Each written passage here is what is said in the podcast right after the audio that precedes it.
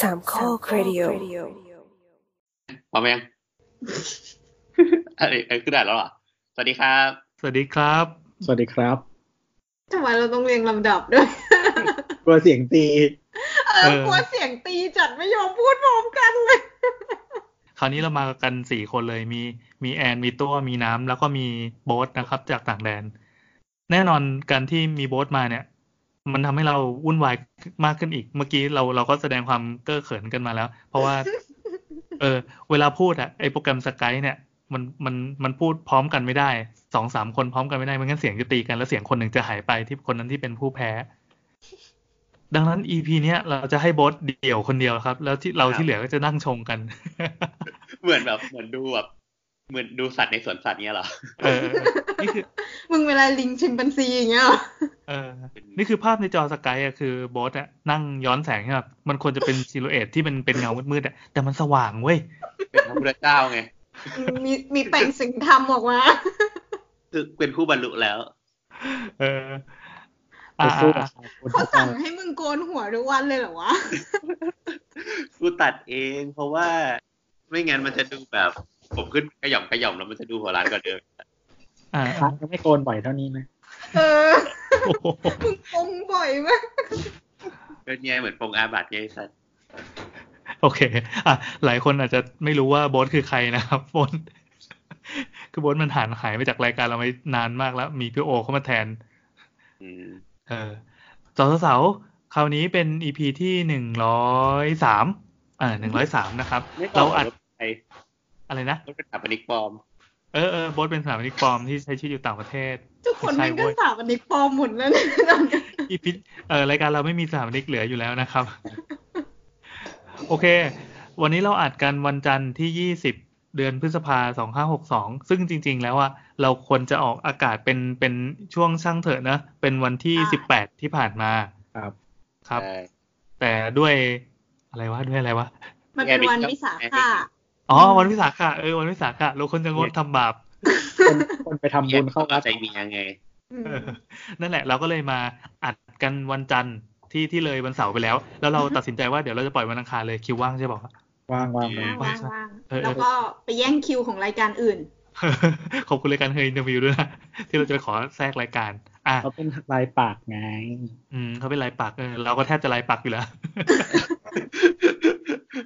โอเค ดังนั้น EP ร้อยสามก็จะเป็น EP ที่เป็นคอนเทนต์หลักเลยนะ ไม่ใช่ช่างเถอะแล้วเดี๋ยวขอขยับช่างเถอะไป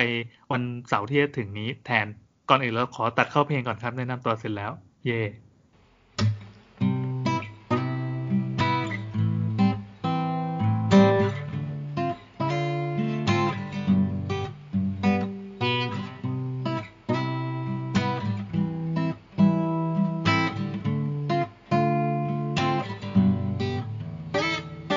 ก๊อกก๊อกก๊อก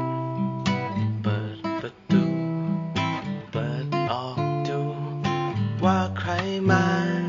ก็อยู่สบาย แล้วนี่นา แล้วใครจะมาเปิดประตูหัวใจ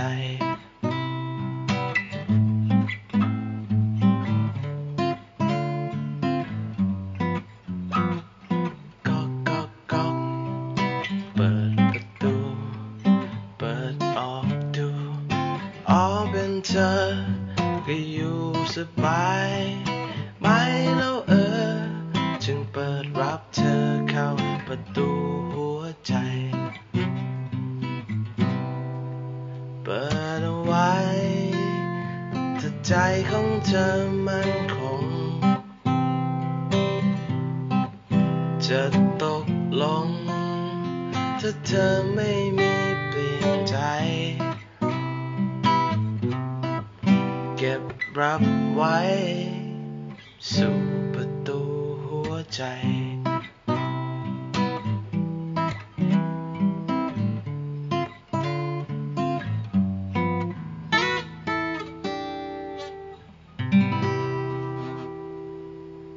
วันนี้โป๊ตมีเรื่องอะไรจะมาเล่า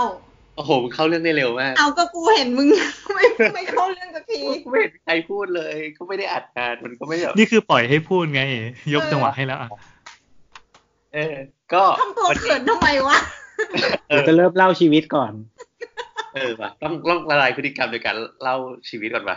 เออนี่เป็นสไตล์ของโบสอีพีไหนที่โบสหลีนะอาเชิญเล่าความอัปยศของตัวเองก่อนเลย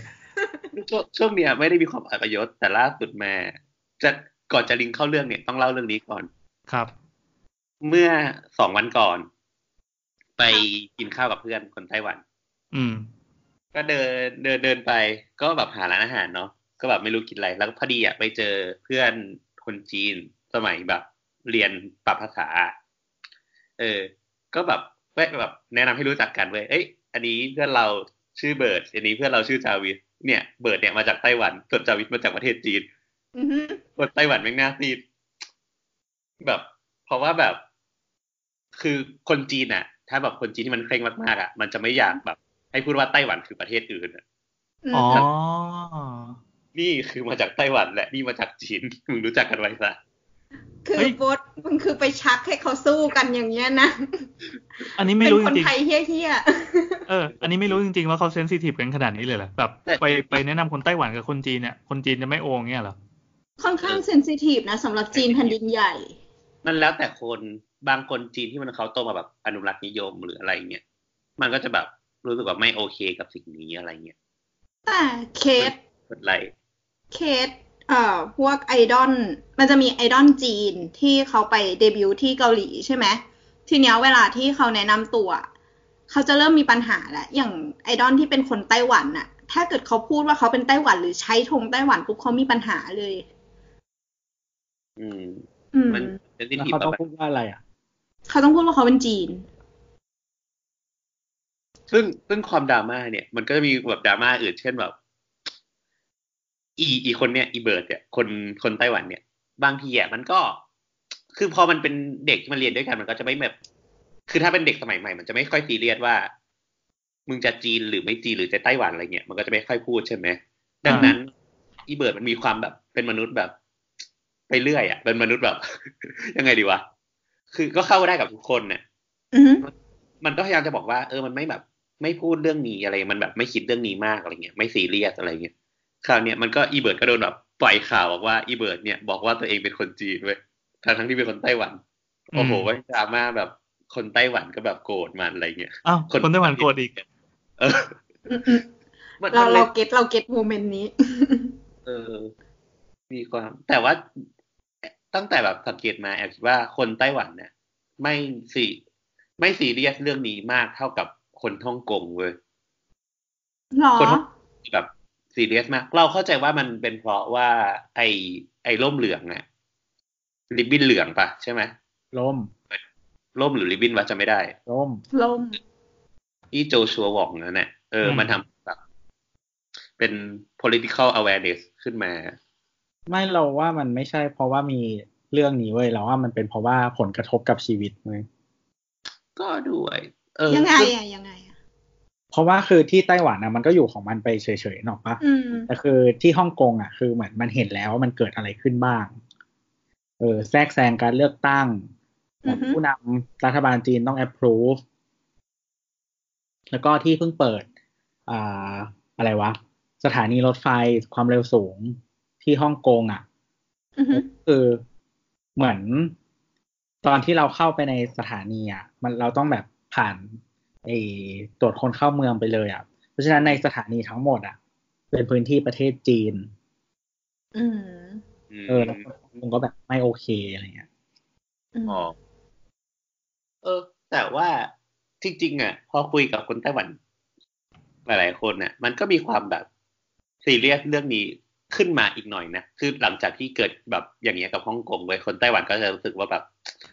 เฮ้ย มันก็ใกล้ตัวกูเหมือนกันนะเนี่ย เขาบอกว่าอีกประมาณปีหน้าหรือสองปีอ่ะไต้หวันจะมีการเลือกตั้งเว้ย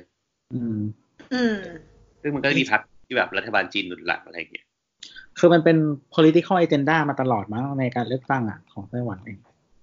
ออ นั่นแหละ แต่มันอาจจะน่าจะสำคัญมากขึ้นพอจีนมันแบบ ยิ่งใหญ่ขึ้นอะไรเงี้ยเพราะว่า โดมิเนตไปเรื่อยๆนะ อืม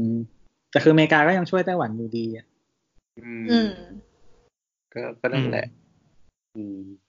ก็ก็สนุกดีอะไรอย่างเงี้ย ก็ส ก็ นุก สนุกดีดีโดยการประยุกต์ให้เขาตีกัน แต่จริง ๆ เป็น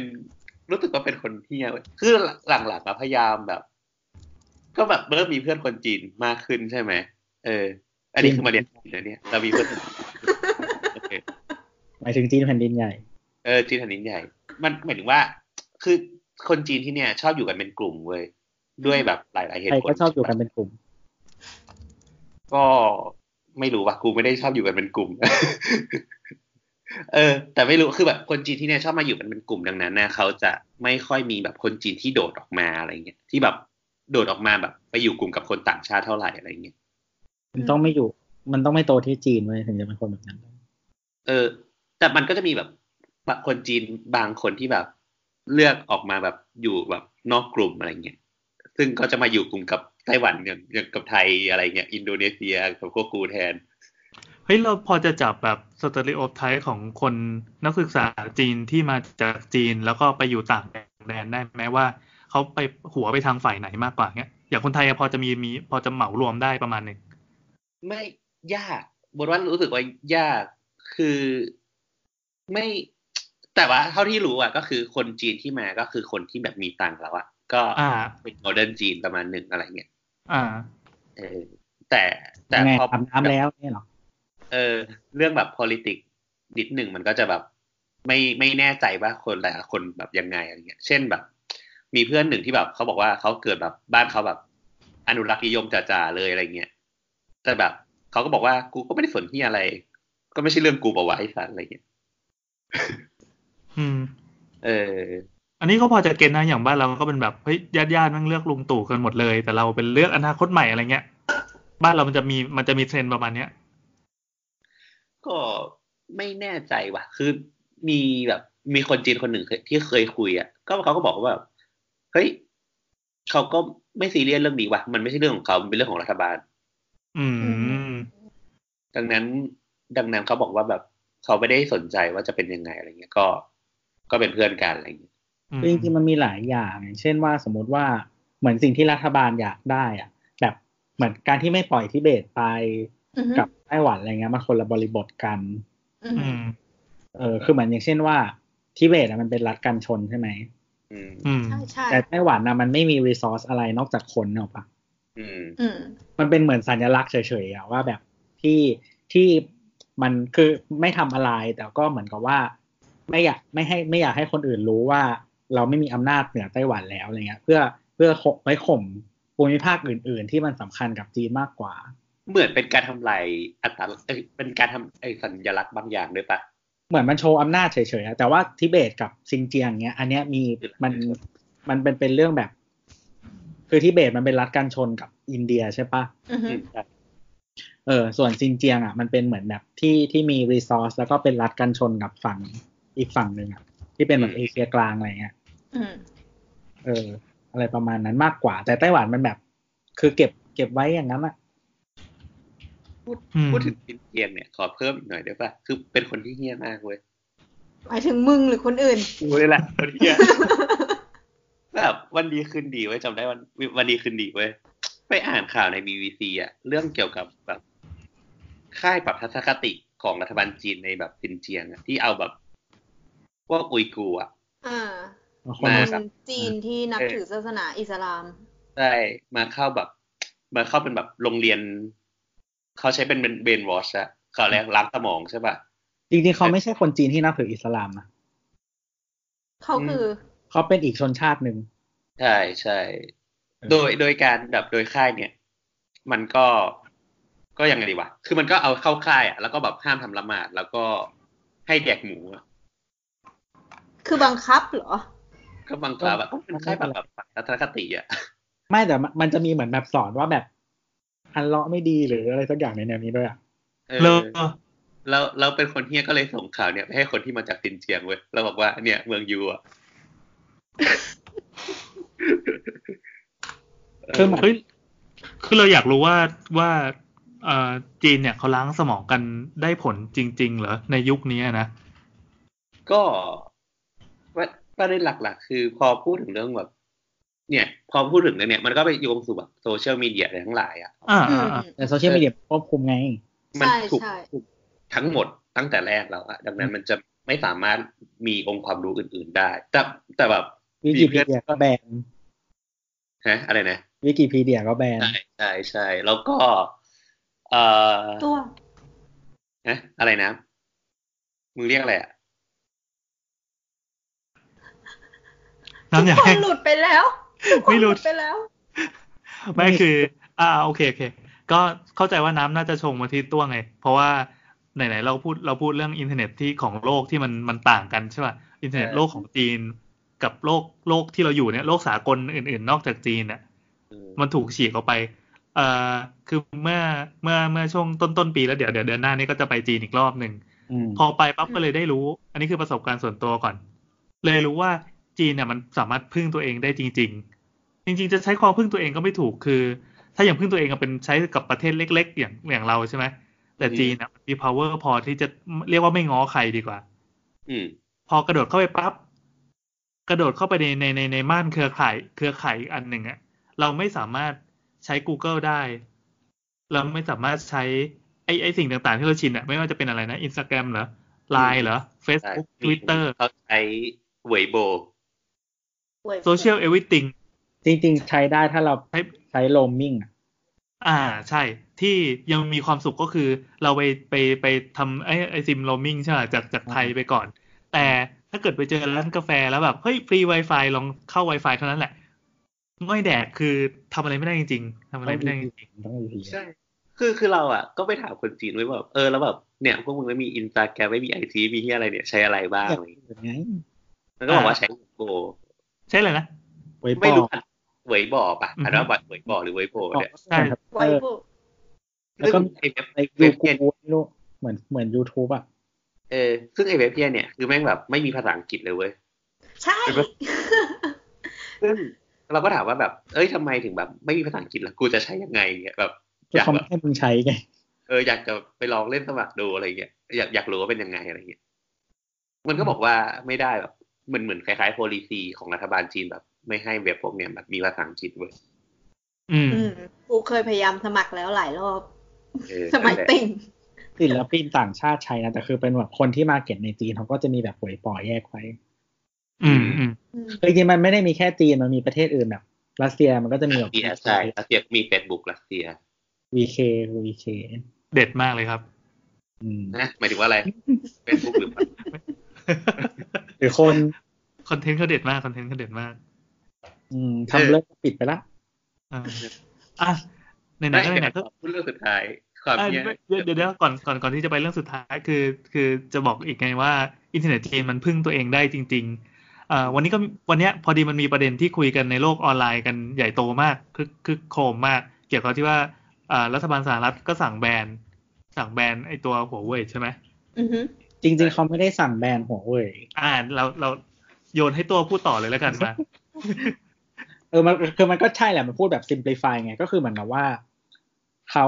สั่งเหมือนแบบไม่ให้ ไม่ให้แบบบริษัทสหรัฐอะทำเหมือนทำการค้ากับบริษัทที่ติด blacklist อะไรประมาณเนี้ย อืมอืม ซึ่งหัวเว่ยอยู่ใน blacklist เอ้ยเขาโฟกัสเฉพาะเทคโนโลยีคมนาคมโทรคมนาคมด้วยใช่ไหม คือจริง ๆ ไอประกาศอันที่ที่ที่ทำให้ใส่เข้าไปอะค่ะ มันก็เป็นบริษัทโทรคมนาคมนี่แหละ คือมีเคยโดนคล้ายๆกันมาแล้วคือ ZTE เนาะ อื อื ม มโดนก่อนแล้ว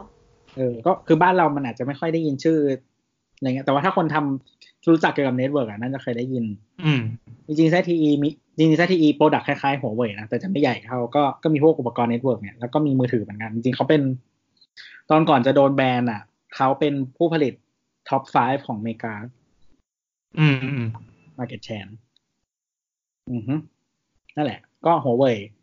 เออจริง ๆ แล้ว แต่ทุกวันนี้คือแบบที่พี่แอนบอกคือผู้ผลิตจีนทุกเจ้า อ่ะ ที่ขายแอนที่ขายมือถือในจีนอ่ะ มันไม่ได้ใช้อะไรของ Google อยู่แล้วอื หมายความว่า อ่า มีแอปสโตร์ของตัวเอง แล้วก็แอปอื่นๆ เขาก็ใช้ของที่เป็นเหมือนแบบเมืองจีนทำขึ้นมาเองอยู่แล้วที่มันทดแทนอ่ะ อืม เออไอเรื่องเนี่ย พอดีมีน้องคนไทยไว้ยมันจะซื้อมือถือใหม่ มันก็บอกว่าแบบมันไปถามคนจีนว่าหัวเว่ยดีเปล่า อืม คนจีนก็บอกว่า เออ ก็ดีแต่แบบ อย่าซื้อที่นี่เลย มันบอกว่าซื้อที่จีนอะเพอร์ฟอร์แมนดีกว่า ก็บอกว่าเครื่องที่ผลิตในจีนอะในรุ่นเดียวกันน่ะแต่แบบเขาเรียกอะไรอะมันมันเพอร์ฟอร์แมนดีกว่า เครื่องที่ส่งออกนอกประเทศอะ อืม แต่มันลง Google ไม่ได้ไง เออ ไม่ไม่รู้มันก็เห็นคนจีนมันก็ใช้กันไง เราก็ไม่เห็นไม่รู้อ่ะมันก็ใช้ Google ได้นี่อะไรเงี้ย เอาอย่างงี้ นี้มันดีกว่า เออเอาอย่างนี้ อย่างตอนที่ที่ไปจีนมา ก็ต้องปรับวิถีชีวิตตัวเองเยอะมาก ก็อย่างอย่างน้อยเราก็รู้ว่าอยู่อยู่จีนนะใช้ไอ้พวกบรรดา Facebook อะไรจะลำบากใช่ไหมอย่าง Google Map เนี่ยคือใช้ไม่ได้บอดใบสนิท คือเหมือนเหมือนเหมือนไม่มีอยู่ในโลกเลยอะเขาจะใช้เป็นไปตู้มั้ง ใช่ไป เฮ้ย ตู้ครับ เออไปตู้แมป เออ แล้วก็ดีมากด้วยจะบอกให้โคตรดีเลย ขอแค่เราอ่านภาษาจีนออกแค่นั้นเอง แต่คือเราอ่านไม่ออกไงเลยแบบชีวิตพังมาก คือจริง ๆ Google Map อะรัฐบาลจีนมันทำให้พังเลยแหละ อ่า เป็นความตั้งใจใช่ คือหมายถึงว่าเขาเขาไม่ให้ลงโลเคชันของทุกอย่างเป็นโลเคชันจริงเลย อืม ทุกอย่างจะขยับจากของจริงประมาณแบบห้าถึงสิบเมตร บางทีก็ไม่ใช่บางทีมากกว่านั้นมาก อืม อย่างอย่างซอยที่เราไปเนี่ยสมมติว่าปักว่าซอยเนี้ยแต่มันเราไม่สามารถยื่น Google Map ให้แท็กซี่ได้เลยนะ คือมันจะพาผิดไปเป็นกิโลเลยก็มี คือมันทำให้ทุกอย่าง คือมันไม่อยากให้ใช้ GPS ได้ที่นั่นอ่ะ เออ อ่ะอ่ะแล้วก็อย่างอย่างอย่างแอปไลน์หรืออะไรทุกอย่างที่เป็นโซเชียลหลักๆเขาก็ใช้ WeChat ทั้งหมด ใช่ ปัญหาก็คือเรา WeChat ได้ลองลองพยายามจะสมัคร WeChat ไว้คือ คือสวยมากที่ดันไม่ได้ไปสมไม่ได้เปิด Account ตั้งแต่อยู่ในไทย พอไปเปิดในจีนปั๊บมันจะมีข้อกำหนดอะไรต่อมีอะไรอีกมากมายสารพัดเลย พอมันจับได้ว่าเราเปิดในจีน เราจะต้องใช้ซิมยืนยันหรืออะไรก็ตาม หรือใช้คนอินไว้เป็นเป็นคนจีนเท่านั้น แล้วพอกลับมาไทยเรายังไม่ได้ activate อีกับกับอีเมลหรือกับอะไรสักอย่างหรือกับกับซิมกับเบอร์โทรอะไรไม่รู้คราวเนี้ยซวยเลย อีเมลก็เหมือนเหมือนโดน blacklist เบอร์โทรก็โดน blacklist ก็คือใช้ใช้ต่อไม่ได้อยู่แล้วไอตัว account ที่อุตส่าห์ไปจดชื่อไว้ก็ไม่สามารถใช้ต่อได้ เพราะเขามองว่านี่คือพฤติกรรมการใช้ในประเทศแล้วก็ออกไปนอกประเทศ เอาโอเค อันนี้เรื่องเรื่อง WeChat ยังยังแค่การติดต่อสื่อสาร แต่ถ้าเป็นเรื่องเงินน่ะพวก Alipay WeChat Pay ต่างๆอะใช้ไม่ได้เลย อืมอืมอืม เพราะว่าเป็นความต้องการของคนจีนคนจีนเองด้วยที่จะให้ไอ้ตัวระบบเงินเนี่ยมันมันใช้สะดวกในประเทศ แต่ไม่ให้ใช้ระหว่างประเทศ อืม คอนเซปต์มันจะต่างกับกับพวก PayPal ใช่ป่ะ PayPal นี่คืออ่ะมึงโอนเงินกันทั่วโลกอย่างอิสระเสรีเลย แล้วเราขอเก็บค่าตรง แต่อันนี้รัฐบาลจีนขอขอกรองว่าเราจะไม่ให้เกิดการฟอกเงิน อันนี้คือสิ่งที่เขาบอกนะ มัน เอ้ยเออเอาพี่แอนพูดต่อกัน อ่ะคือมันมีมันมีคนไทยอ่ะเอาเป็นว่า policy เนี่ยเพิ่งออกปี 2017 ที่ห้ามต่างชาติใช้ ซึ่งก่อนหนั้นเนี่ยมันมีการอ่าอนุโลมได้ก็คือคุณเป็นคนต่างชาติ แต่ถ้าคุณมีเปิดบัญชีที่จีน คือจะต้องเข้าไปแล้วไปเปิดแบงก์ที่จีน ชื่อ China China Bank อะไรสักอย่างเนี่ย อืม คือธนาคารจีนอ่ะ ถ้าเรามี Account แบงก์นั้น เราสามารถใช้ Account นั้นนะเป็นตัวกระเป๋าเงิน เพื่อจะใช้โอนเงินเข้าเงินออกได้ แต่พอปี 2017 ปั๊บมันเปลี่ยน เพราะว่าแม่งมีทัวร์ไว้ยเอาง่ายๆจากไทยนี่แหละ จากไทยก็เพียบเลย คือเชิญไปเที่ยวจีนฟรี เราให้ค่าขนมคุณคนละ 5,000 บาท เที่ยวฟรีเลยนะ เชิญตามสบาย แต่ขอให้ไปเปิด Account ให้หน่อย แล้วหลังจากนั้นเขาก็เอา Account ตัวเนี้ยไปทำอะไรต่อมีอะไร เออเจ๋งดี แอนอันนี้เหมือนเราเคยคุยกับตัวเรื่องที่วันนั้นที่แบบเรานั่งคุยกับเพื่อนคนจีนนะว่า ไอ้พวกเนี่ยวีวีเพต่างๆเนี่ยอาดีเพเนี่ย มันกำลัง Alipay กับมันจะมี WeChat Pay กับ Alipay ใช่ แต่ว่า WeChat ที่เมืองจีนชื่อหวยซิน เออใช่ มันกำลังกลายเป็นหาปัญหาหลักของรัฐบาลเว้ยเพราะว่า เพราะว่าแบบประชาชนน่ะ ไม่ยอมเอาเงินน่ะ ไปฝากไว้ที่ธนาคารแบบพวกแบบแบงก์ออฟไชน่าอะไรเงี้ยไม่ไม่ยอมเอาเงินไปฝากธนาคารแต่เอาเงินน่ะ ไปอยู่ในระบบพวกนี้แทนเลย ซึ่งมันเป็นเอกชนปะ ใช่ ตาย เป็นเอกชน อืม ทั้งสองเจ้า อืม แล้วก็คือเหมือน เออ เงินไม่อยู่ในระบบธนาคารมันเลกูเลตยากเขาก็เลยต้องออกกฎมาคุมเพิ่มเรื่อยๆเพิ่มเรื่อยๆ อืม เออ นี่มันมันเพิ่งเริ่มทำไง เพิ่งเริ่มทำเพราะเขาเพราะเขารู้รู้สึกแล้วว่ามันแบบไม่โอเค เออ เพราะแบบมีมีสองเจ้าเลยนะ แล้วแบงค์จริงๆแบงค์ใหญ่ในจีนน่ะ น่าจะมีแบบหกเจ็ดเจ้ามั้ง ซึ่งทุกเจ้าอ่ะถือหุ้นโดยรัฐบาลจีนหมด อืมอืมอืม มันจะมีแบบ Bank of China ICBC ใช่ป่ะที่เป็นแบบ in- construction bank อะไรทุกอย่างอะมีแบบ Bank of Communication Bank of Agriculture ที่อะไรอะมีแบบเยอะมาก ก็ แต่ทุก เหมือน เจ้า แบบ ถือหุ้นโดยรัฐบาลหมด เป็นเป็นธนาคารแบบตามวิธีคิดแบบสังคมนิยมอะนะที่แบบภาคส่วนแบบสหกรณ์นะใช่ป่ะ คือจริงๆ หลายอย่างอะอย่างแบบโทรศัพท์มือถือเจ้าใหญ่ของจีนมันมีสองเจ้าคือ China Unicom กับ China Telecom อะไรเงี้ยรัฐบาลก็ถือหุ้นทั้งคู่ แต่เป็นคู่แข่งกัน อืม อะ เห ไร มือนวันนั้นอ่านจากอ่านจากไหนไม่รู้เขาบอกว่ารัฐบาลจีนอ่ะ มีส่วนร่วมทั้งหมดของทุกกิจกรรมของภาคเอกชนทั้งหมด อืม ทุกอย่าง อย่างเลย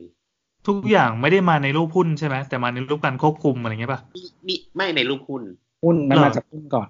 อืม อืม ใช่ ต้องต้องมีแบบการเซ็นสัญญาบางอย่างถึงจะลงทุนได้อะไรอย่างเงี้ย อืม นั่น เอ เอ อ งก็มันก็ไม่รู้เป็นส่วนหนึ่งที่ละที่ที่คนนอกกลัวแหละ อืม อืม ใช่เหมือนวันนั้นเขาก็คุยกับเราบอกว่า ปัญหาคือถ้าเกิดว่า ก็มันก็เขาเรียกเขาเรียกว่าอะไร สมมติสหรัฐแบนอ่ะ จีนก็ไม่ได้อินโนเซนต์ไง เพราะจริงๆ จีนแม่งแบนทุกอย่างมาหมดแล้วอ่ะ อืมอืม เออ ใช่ใช่เออ ก็ไม่ต้องกลัวแล้วนะ เออ นั่นแหละ ก็เรื่องสุดท้ายที่จะคุยก่อน ก่อนจะเข้าแบบเนื้อหาหลักไอ้เหี้ยคุยมานานมาก อันนี้คืออินโทรนะ ไม่จริงๆจริงๆต่อไปเราเราต้องตัดเข้าเข้าโฆษณาก่อน ถ้ามีโฆษณามาลงก็คือจะจบช่วงที่สอง อ๋ออ๋อโอเค แต่เราไม่มีโฆษณาแล้วนะ เอาล่ะ ก็เรื่องเรื่องสุดท้ายคือมีมีวันหนึ่งก็คืออ่านข่าวเนี่ยในบีบีซีเหมือนกัน เป็นข่าวเรื่องที่บอกว่ารัฐบาลแบบ แบบอะไรที่มันใช้กล้องอ่ะ ใช้เขาเรียกใช้เรียกว่าอะไรเหรอฮะ CCTV ในการจับจับตามหน้าต่างๆ แล้วให้โซเชียลเครดิตอ่ะ อ๋อเออ อ่าอ่าอ่าเข้าใจเข้าใจ แล้วก็คุยกับ เขา เขา เขาเรียก ว่า อะไรสักอย่างที่มันเป็นปีศาจหลาย ๆ ตา อะไรวะพี่อะไรหรือตาทราบมาเถอะมันพี่ตัดสับปะรดเปล่า อ่ะ เออ ไปแล้วต่อ เป็นเรื่องขง social credit อ่ะฮะ มีระบบ face recognition เพื่อ ใช่ จะ อ่าอ่าเพื่อจะเอาไป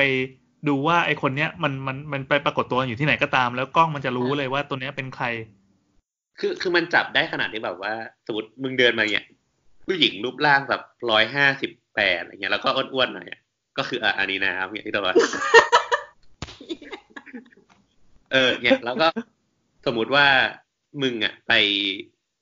ไปซื้อเหล้าเนี่ยมึงซื้อเหล้าเยอะเกินไปอ่ะมึงจะโดนหักคะแนนเว้ย เฮ้ย เยส ใช่ อันนี่ไม่ใช่แค่ไม่ใช่แค่งดเหล่าเข้าพรรษาแล้วนะ เออ ไม่ได้ อันนี้ก็คือ ใช้ สม ก ม ล้อง ติว่า ในการควบคุมพฤติกรรม สมมติน้ำอ่ะซื้อเหล้าเยอะเกินไปข้ามถนนถุยน้ำลายอะไรเงี้ยมันก็จะหักคะแนนน้ำเว้ย อ่า ซึ่งคะแนนเฉลี่ยอยู่ประมาณแบบมันเต็ม 900 คะแนนอะคะแนนเฉลี่ยประมาณ 700 ถึง 800 เนี่ยคือเป็นแบบเกณฑ์ที่ดี แต่ถ้าเกิดต่ำกว่าแบบ 400 ถึง 500 เนี่ย คือมึงจะติดแบ็คลิสต์เว้ย เยส แล้วมึงอ่ะจะใช้แบบ อ่ะ แน่นอนมึงเดินเดินทางออกนอกประเทศไม่ได้เว้ย มึงออกตัวรถไฟความเร็วสูงไม่ได้เว้ย เฮ้ย คือมันมันได้ก็คือต้องจ่ายเงินสดอะแต่ว่าที่จะใช้แบบพวก WeChat อะไรเนี่ยจ่ายเงินอะ VPay อะไรไม่ได้เลย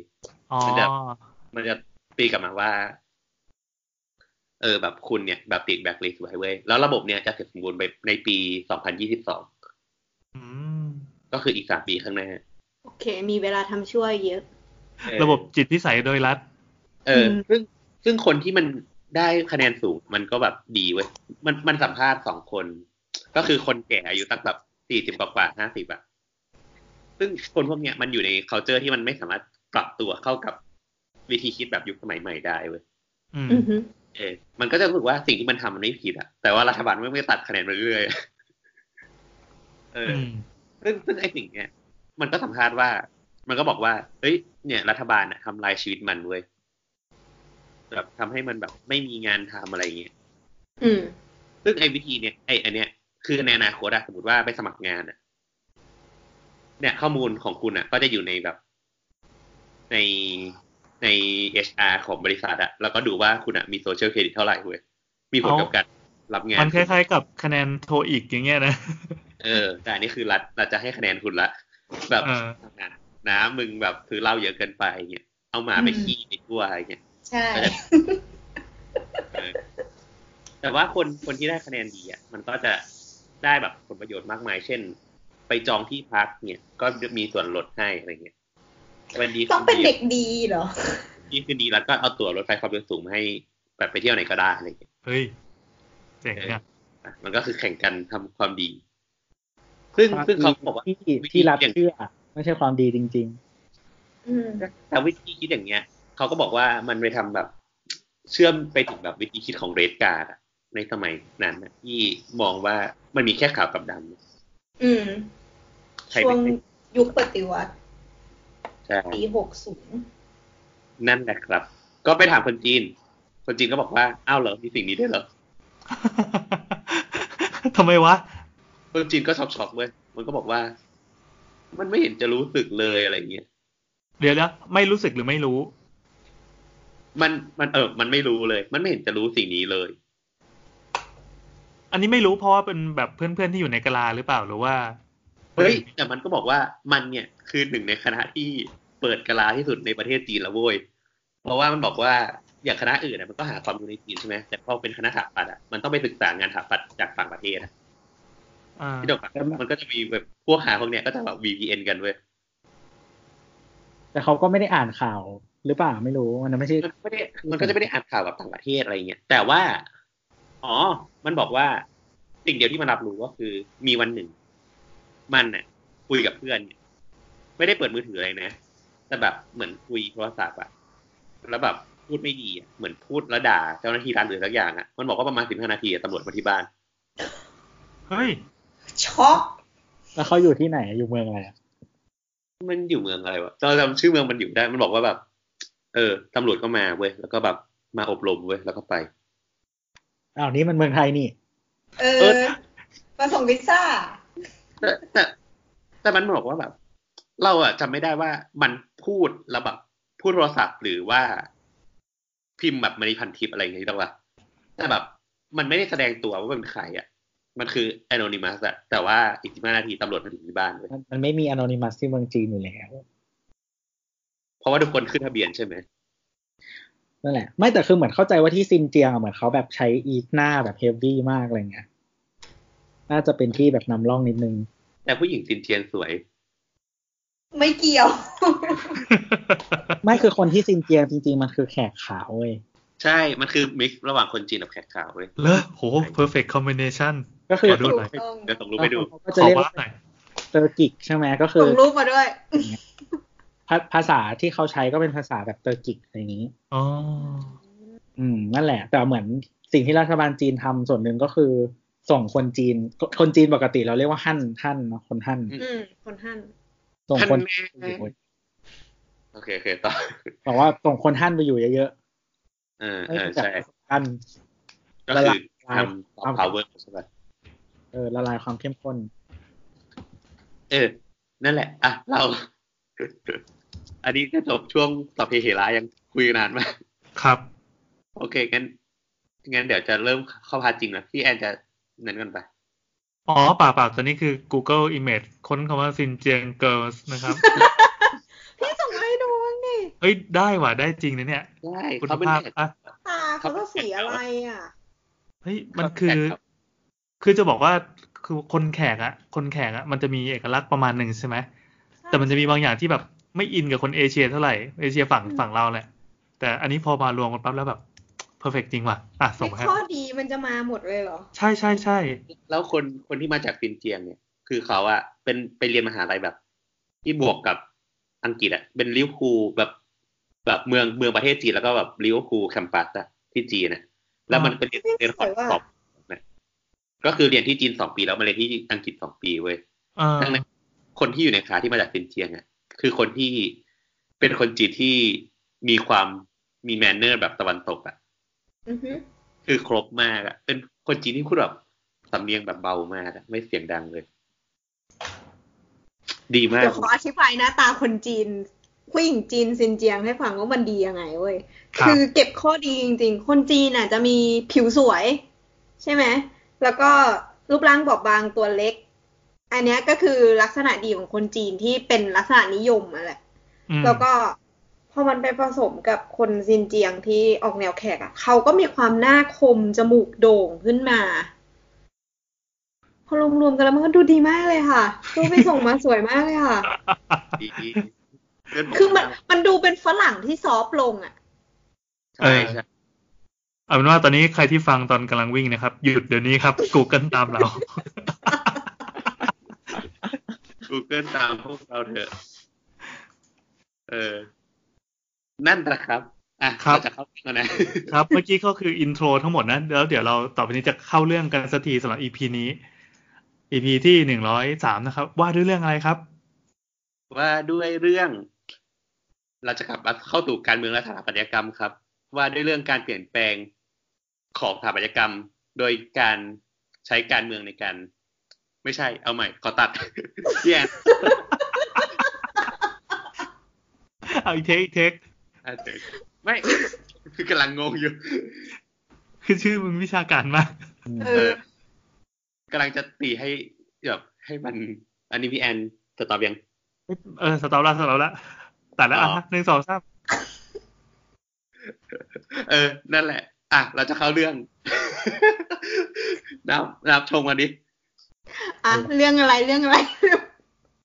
เรื่องสถาปัตยกรรมและอำนาจ เกมอำนาจของรัฐบาลจีน ยืดเอ้ยอันนี้ดีเออเออเออ เออ เข้าสถาปัตย์ละ เอาอันนี้คือเราไม่ได้เข้าสถาปัตย์มาแบบหลายอีพีมากค่ะ จะบ้าเหรออีพีที่แล้วก็เพิ่งถาปัด เอาสถาปัตย์มันอยู่รอบตัวเราโอ้ โอเค คือคือเรื่องจากว่าช่วงที่ผ่านมาหลังจากเรารับบิดดิเทอร์เทชันแล้วอะเราค่อนข้างว่างขึ้นเยอะ เราเคยนั่งอ่านหนังสือเล่น อืม อื้อหือ เราแบบไปเจอหนังสือเล่มหนึ่ง ชื่อว่า s p e n d i l y Fantastic Architecture and Power Game in China พูดภาษาไทยก็คือ การพังงาดเหรอ s p e n d i l y Fantastic อธิบายไงดีวะตัวภาษาไทย ไม่รู้อธิบายไปก่อน เออ Fantastic ก็มันใช่คือมันแบบก็คือการพังงะขึ้นมา ของนี่แหละ Architecture and Power Game in China ซึ่งหนังสือเล่มเนี้ยตีพิมพ์ปี 2012 สเปนดิดมันแปลว่าเยอะมันแปลว่าดีเว้ย s p e n d i l y ก็ทำเป็นแอดเวิร์บ Fantastic อืม แปลว่าดีใช่ไหม แต่คือเราอะแต่มันก็แปลว่าพังงะได้ปะวะ มันแบบการแบบ ขึ้นมา ไม่ได้มันมันก็แปลว่าดีมากแล้วกัน ไม่ได้มันแปลว่าดีมากเว้ย โอ เค ได้ อย่าเถียงอย่าเถียงเชื่อเขาไป ก็เปิดดีอ่ะ เออโทรอีกเก้าร้อยได้ไม่ต้องเตรียมตัว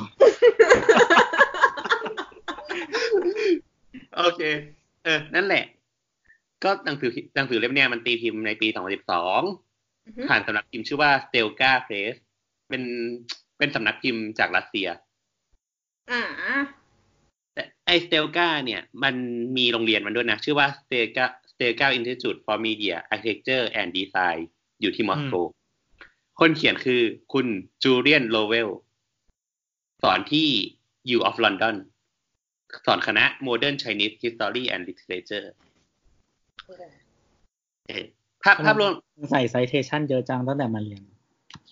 ก็จะได้ไม่ต้องโดนด่าไง มีอะไรก็ไปด่าหนังสือไม่ด่ากู หลัง เมื่อ จาก ก่อน กู เมื่อ เรีย ก่อน นอ่านอะไรมาจำไม่ได้ เออกูจะไม่ได้ ไอ้เฮียกูใช้เวลาตั้งชั่วโมงครึ่งในการเขียนเฮียเนี่ย โอเค โอเค ไปต่อไปต่อ นั่นแหละภาพรวมของหนังสือเล่มเนี่ยก็พูดพูดกว้างๆก็คือ การการสร้างและทำลายอัตลักษณ์ของสถาปัตยกรรมในจีนน่ะในยุคต่างๆ เออ อธิบายเป็นภาษาคนก็คือ เอาเมื่อกี้ไม่ใช่ การการรีแบรนดิ้งของรัฐบาลจีนนั่นแหละ ในยุคต่างๆ คือคือถ้าภาพรวมอ่ะ จะมองว่าจีนมันมีการเปลี่ยนแปลงในหลายช่วงใช่ไหมเช่น ในแบบโบราณก็คือแบบจักรพรรดิถูกปะ อือหื แล้ อ วก็มาแบบเหมาเจ๋อตง ก็คือแบบคอมมิวนิสต์เลยอะไรเงี้ย วิธีคิดแบบคอมมิวนิสต์จ๋าๆเลย แล้วพอมายุคใหม่ก็เป็นแบบคอมมิวนิสต์บวกกับทุนนิยม ซึ่งแต่ละช่วงมันก็จะแบบไม่เหมือนกัน ยังไงครับ ยังไงครับ อ่ะงั้น มัน ก็ คือการมองภาพสองภาพก็คือสถาปัตย์กับอำนาจของรัฐบาล แล้วเราก็จะเห็นแบบในภาวะเปลี่ยนผ่านอะมันเกิดการเปลี่ยนแปลงอะไรผ่านสถาปัตย์บ้างแล้วมันย้อนกลับมาเรื่องอำนาจยังไง ถูกต้องครับตัวฉลาดสุดๆไปเลย เออ นั่นแหละ คือ คือในหนังสือเล่มเนี้ยมันพยายามจะบอกว่าแบบ อย่างที่ตัวอธิบายแบบว่ารัฐบาลมีส่วนในการกำหนด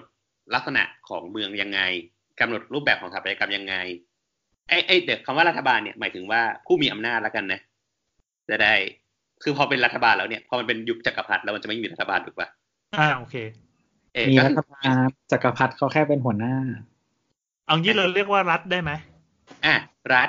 อ่ะเป็นรัฐละกัน เออก็คือรัฐมีการกำหนดรูปแบบยังไง เพื่อที่จะถ่ายถ่ายทอดวิธีคิดบางอย่าง ที่รัฐเชื่อลงไปยังไงในสถาปัตยกรรม แล้วก็อีกแง่หนึ่งก็คือ รัฐอะใช้สถาปัตยกรรมอะในการเป็นเครื่องมือในการพอพักันดาแล้วก็แบบ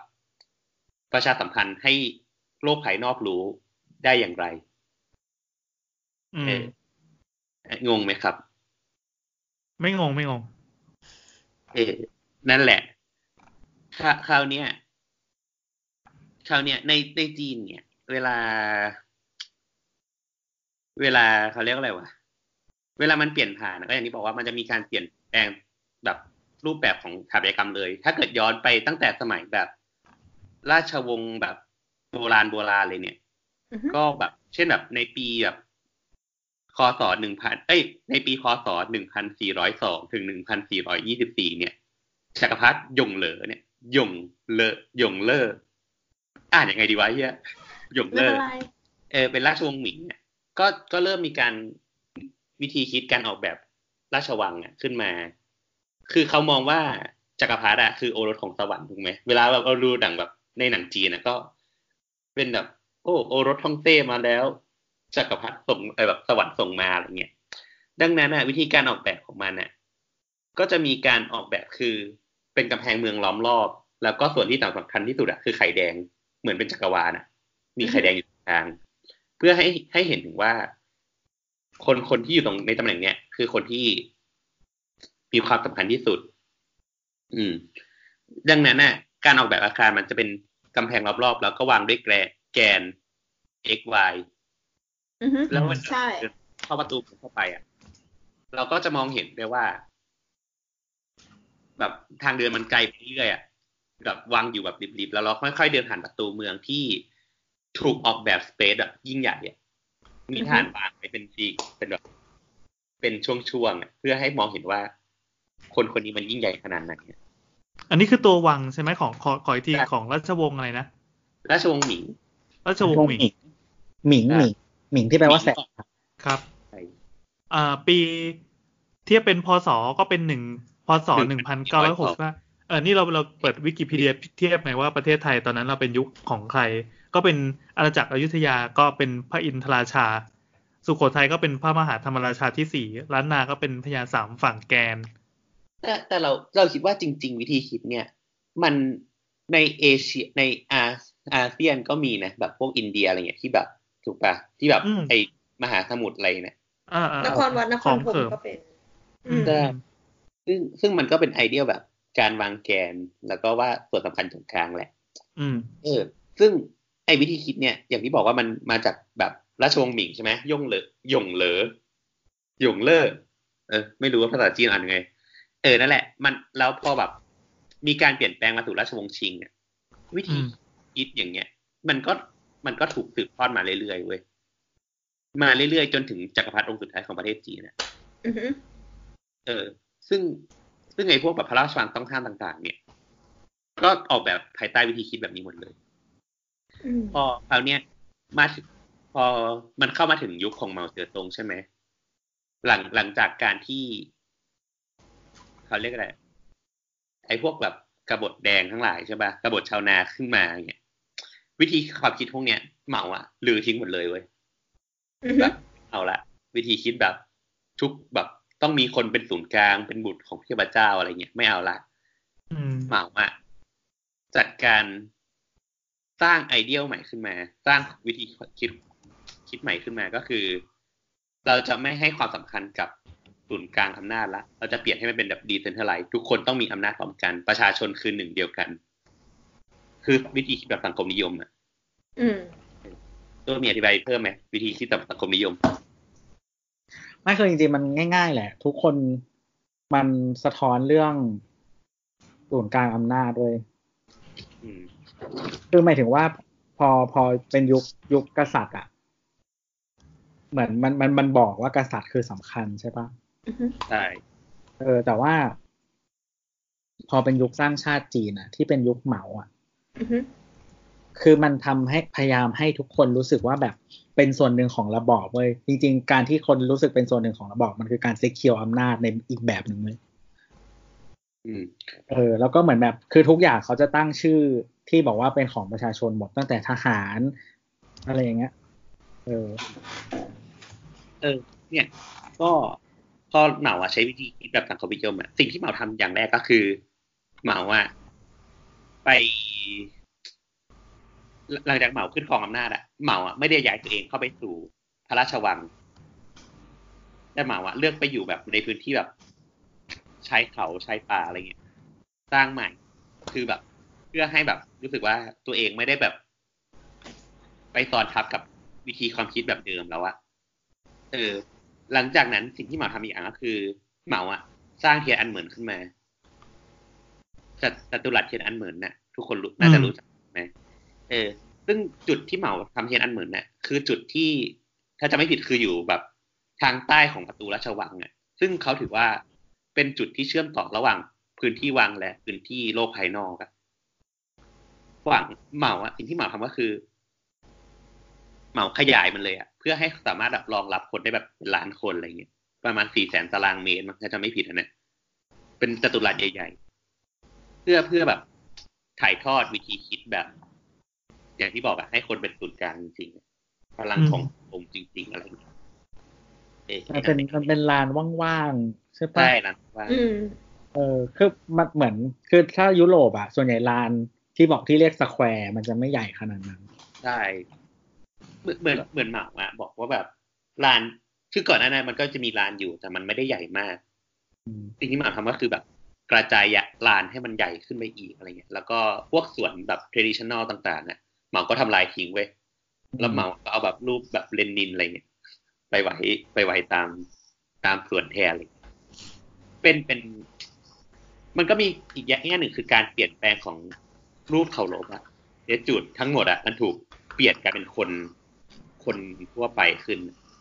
อืม อืมคือเมื่อก่อนก็ต้องแบบ สัญลักษณ์นี้มังกรแสดงแบบอำนาจของฮ่องเต้อะไรอย่างเงี้ยใช่ป่ะ อืม แต่อันนี้ก็คือเปลี่ยนเป็นคนละอืม แต่ก็นั่นแหละ คืออย่างที่เรารู้ว่าคือเหมาอะก็ขึ้นมาของอำนาจอยู่สักช่วงใหญ่ๆอะแต่พอเหมาตายไปเนี่ย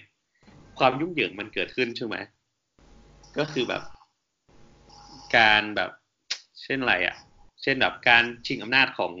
สี่คนอะไรเงี้ยสี่คนที่แบบมีเมียเหมามีลูกสมุนเหมาอะไรเงี้ย อืม เออ มันก็ยุ่งยุ่งเหยิงประมาณหนึ่ง แล้วในในช่วงเวลาดังกล่าวเนี่ย หลังจากที่เหมาตายก็คือประมาณหนึ่งเก้าเจ็ดหกอะสิ่งที่เกิดก็คือขึ้นก็คือเสร็จแบบแลนด์เคปของเศรษฐกิจอะของโลกอะมันเปลี่ยน คืออันนี้ขอเสริมหน่อย ประมาณตอนที่ผลักแผ่นดินจากจักรวรรดินิยมอะมาเป็นมาเป็นระบอบอื่นอะประมาณปีพันเก้าร้อยสิบเอ็ดแล้วทีเนี้ยมันก็จะมีฮะ มึงใช้คำว่าจักรวรรดินิยมได้ไงวะ มันไม่ใช่จักรวรรดินิยมดิ ต้องใช้คำว่าอะไร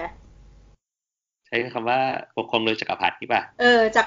ปกครองโดยจักรพรรดิอะแล้วก็เปลี่ยนมาเป็นอีกแบบหนึ่งก็คือตอนนั้นเหมือนดรซุนเหมือนเป็นเปลี่ยนแผ่นดินอะแล้วก็มันมีสงครามเอเชีย ที่ตอนนั้นยุโรปจะมีสงครามโลก แล้วเราอะเป็นจักรวรรดิจีน เอ้ยจักรวรรดิญี่ปุ่นอะเริ่มเริ่มล่าอาณานิคมแล้วอะพอถัดจากนั้นมาก็จะเป็นด็อกเตอร์ซุนที่มันเป็นผลกระทบอย่างนั้นอะเพราะว่าเป็นเรื่องของสงครามด้วย ประมาณปีพันเก้าร้อยเจ็ดสิบอะคือช่วงนั้นจีนรวมแผ่นดินได้แล้ว ใช่ใช่ ก็ อืม ก็ที่สุญญาเซเอ้ยที่จิที่สุญญาเซนหลุนเจียงไคเชกวะที่จับมือกับเหมาอะในในสงครามที่หนานจริงอะแต่ก็นั่นแหละ มันมันก็ไม่ใช่เรื่องของเงินอันนี้เว้ยกูจะข้ามไปแล้วนะ โอเค ก็ก็คือพอแลนด์สเคปโลกมันเปลี่ยนนะจีนมันก็ต้องเป็นทุนนิยมมากขึ้นนะมันก็เขาเรียกอะไรมันโมเดิร์นไนซ์โมเดิร์นไนซ์มากขึ้นใช่ไหมมันอืมเมืองต่างๆ ที่เคยเป็นเมืองแบบ เมืองเกษตรกรรม หมู่บ้านต่างๆ ที่แบบ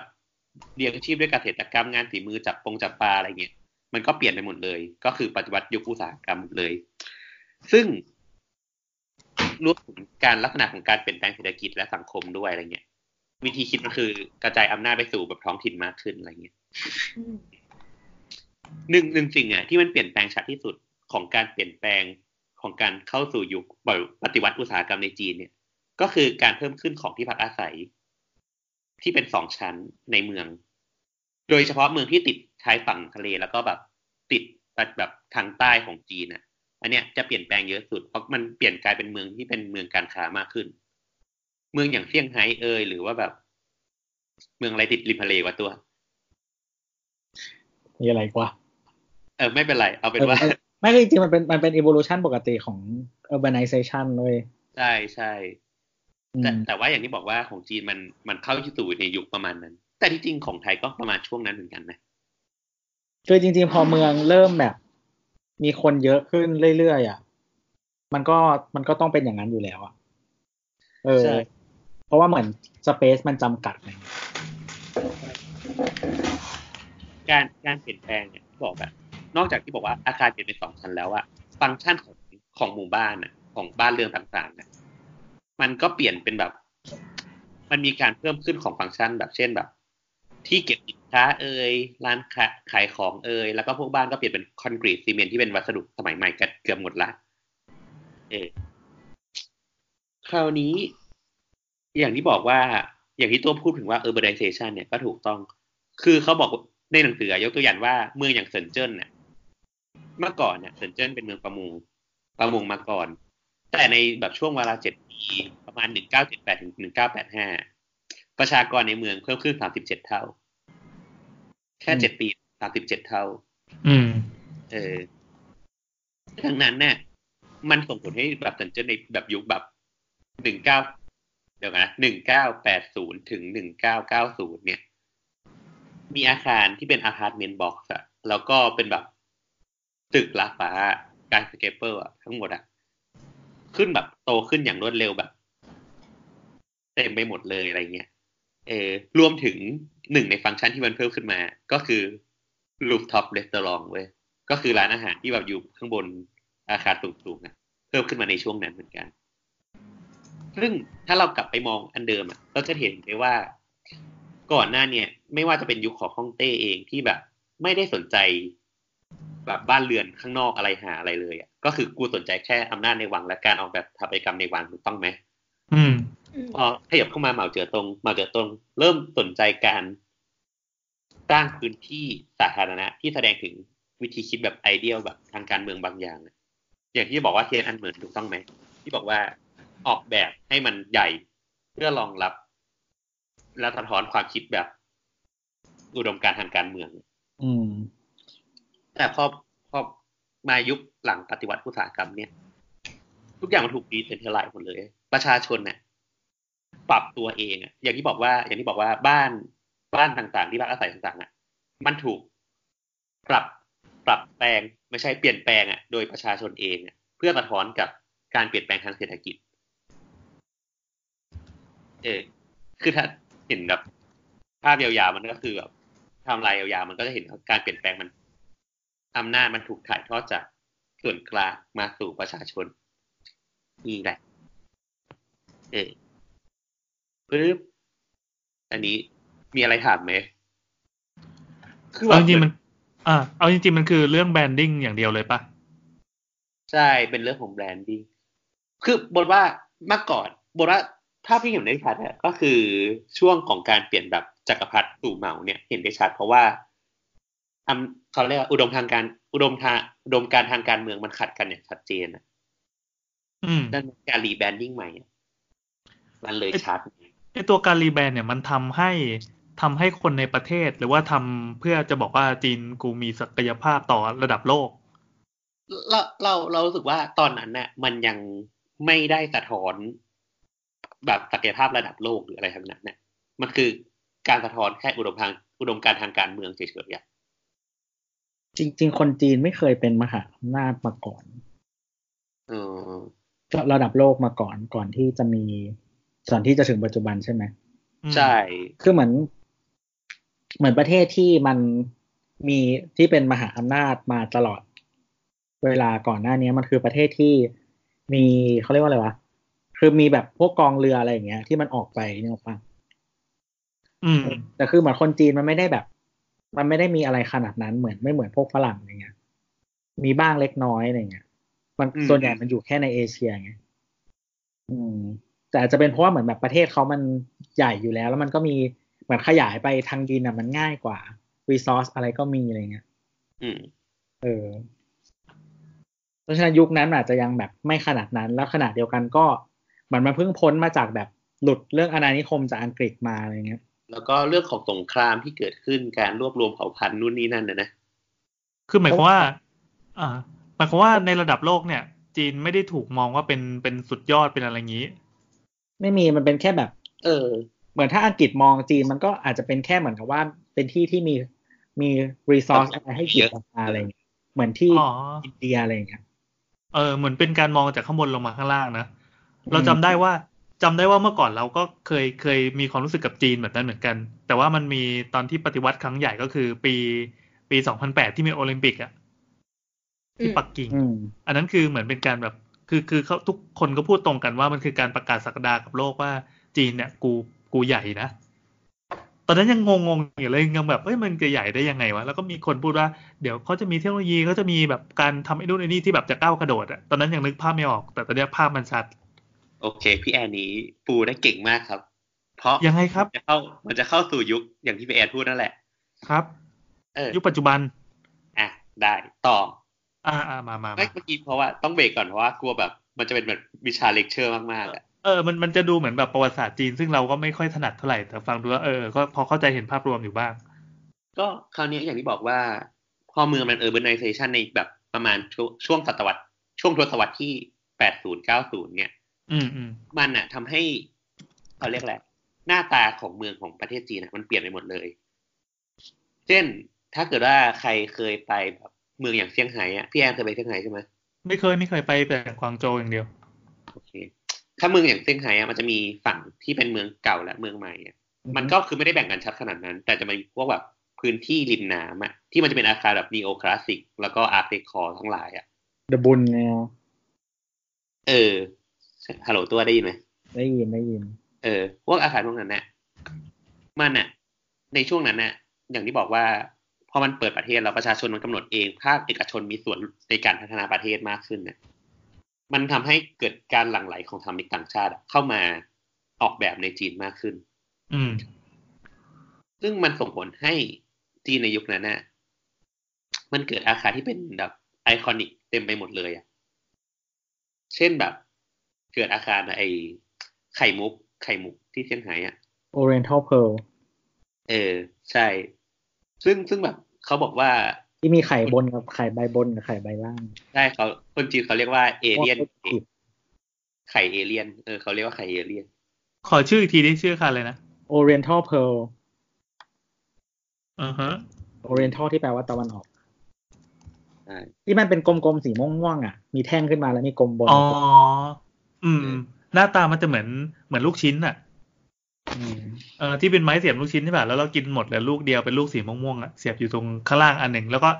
เอ่อข้างบนเหมือนเหมือนกำลังจะดึงเอาปากดึงออกแล้วแต่ยังไม่หมดเราจะจิ้มน้ำจิ้มก่อนนะ คือคือยุคนั้น ไข่ นะ คานอส ไข่เออไม่เอออย่างละอย่างที่บอกว่า พอยุคนั้นปั๊บเนี่ยทุกอย่างมันเปลี่ยนไปหมดเลย เมืองจากที่บอกว่าเป็นอาคารแบบอนุรักษ์นิยมแบบอาคารแบบ traditional ต่างๆเนี่ยมันถูกเปลี่ยนเป็นแบบเหล็ก อลูมิเนียม โครงสร้างแบบยุโรปตะวันตกเต็มไปหมดเลยอะ่ะเพราะว่าสถาปนิกตะวันตกเริ่มเข้ามาถูกต้องไหม อืม จนจุดเปลี่ยนที่แท้จริงของจีนน่ะ มันคือหลังจากปี 2001 หลังจากที่จีนน่ะไปบิดชนะการเป็นเจ้าภาพโอลิมปิก อ่า เออ ตอนเนี้ยจีนน่ะเริ่มรีแบรนดิ้งตัวเองละ ครับ ถึงเวลาที่กูต้องทะยานขึ้นไปเป็นแบบผู้นำโลกละ อ่า เอ้ยแสดงว่าเรามั่วถูกอ่า นิด คือ นิดนึง คือเขาบอกว่า ไอตรงโอลิมปิกครั้งก่อนหน้า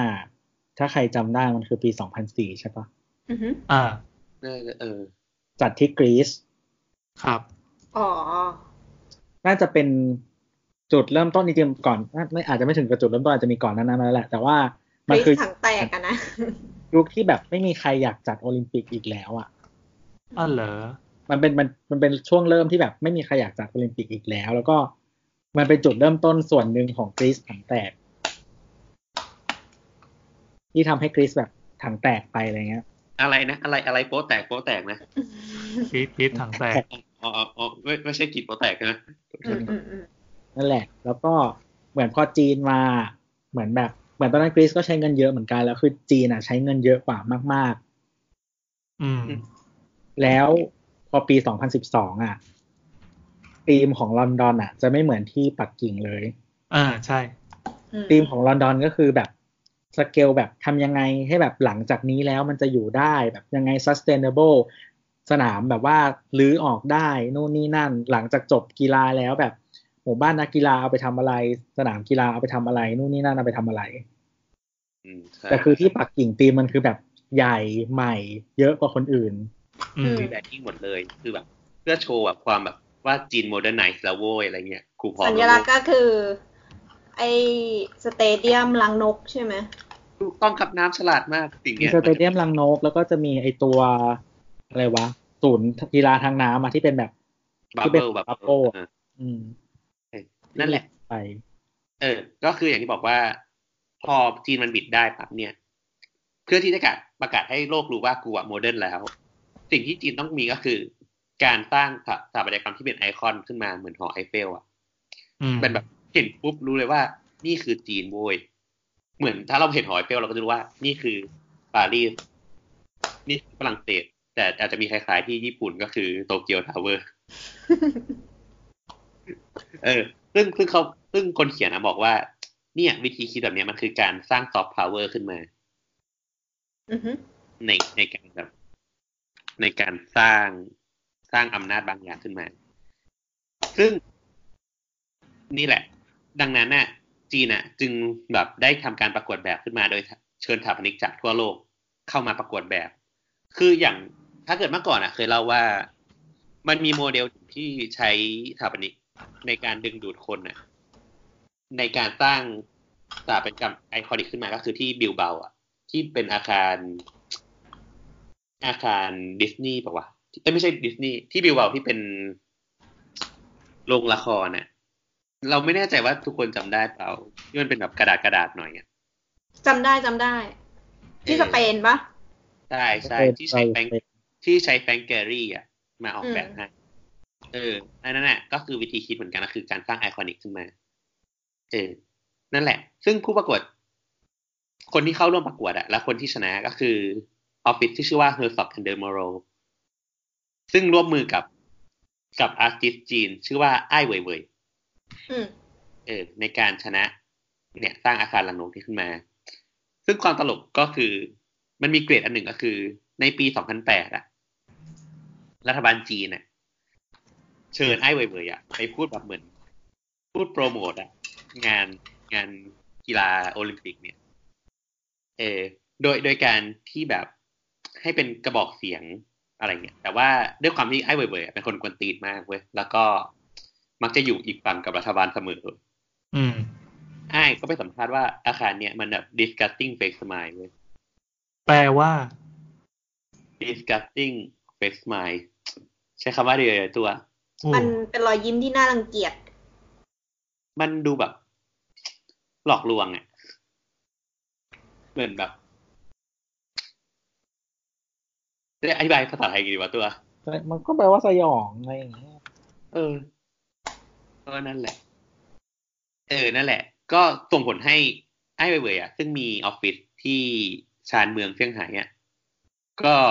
โดนทำลายทิ้งแม่งเลย อ้าว บ้านจิต โดนทำลายทิ้งยังไงวะ ก็สั่งทุบแม่งเลย เราจำไม่ได้ไอ้เว่ยๆอ่ะ โดนจับด้วยแหละ ลองไปหาสารคดีไอ้เว่ยๆดูก็ได้ เราชอบคนนี้มาก ชื่อว่า Never Say Sorry อ่า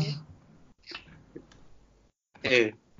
นั่นแหละ แต่ว่าอ่ะ เอา กลับ มา เขาเรื่อง ที่รีภัยไว้ก่อน เออซึ่งซึ่งกลับเข้าเรื่องก็คือ อย่างที่บอกว่าจีนหลังจากในปี 1990 เป็นต้นมาเนี่ย มันเป็นแบบเหมือน ทุกอย่างอ่ะ มันมันเปิดโอกาสให้ทำนิกได้สร้างสรรค์ผลงานเนาะเออ แล้วก็ละพอภายหลังปี 2001 เนี่ย มันยิ่งทำให้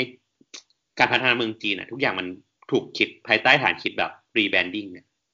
อืม อืม แล้วก็แบบเปิดดังดังนั้นน่ะเมืองจีนและเมืองใหม่ ๆ ทั้งหมดของจีนน่ะมัน มันเป็นโอกาสให้สถาปนิกอะได้เข้ามาแบบสร้าง สร้างงานมาสเตอร์พีซที่ตัวเองอยากสร้างอะกูอยากทำอะไรก็ทำอะ กูเก็ตละ เออคือรัฐบาลอ่ะ เปิดโอกาสให้เต็มที่เลยแบบ การแบบผ่อนผันเกี่ยวกับ regulation อะไร อื เนี่ย มเพื่อ แล้ว เพื่อให้ building เนี่ยมาสร้าง impact ให้กับเมืองนั้น ใช่ ใช่ จนแบบ ถ้าจะไม่ผิดรู้สึกแบบเป็นแบบเลมคูฮานมั่งบอกว่าเนี่ยคือแบบยูโทเปียสำหรับสถาปนิกเว้ยอะไรเนี่ย ๆ มันคืออ ม ยุคสถาปนิกเฟื่องฟู ใช่แต่ก็อย่างที่บอกว่าต่อให้เราบอกว่า ประชาชนหรือว่าภาคเอกชนน่ะมีส่วนร่วมในการ ออกแบบอาคารอะไรต่างๆ เองทั้งหมดเนี่ย อย่างที่บอกว่ามึงมีเงินมึงก็ให้ผ่านนิกเข้ามาสร้างงานถูกไหมโอเคมันอาจจะมีแบบการสนับสนุนจากรัฐบาลท้องถิ่นบ้าง แต่มันมันก็ฟังดูเหมือนจะเป็นเสรีนิยมนิดๆป่ะแบบมีอิสรภาพแบบเห็นว่ารัฐบาลไม่ให้เข้ามาควบคุมหน้าตาอาคารต้องเป็นอย่างนี้อะไรเงี้ย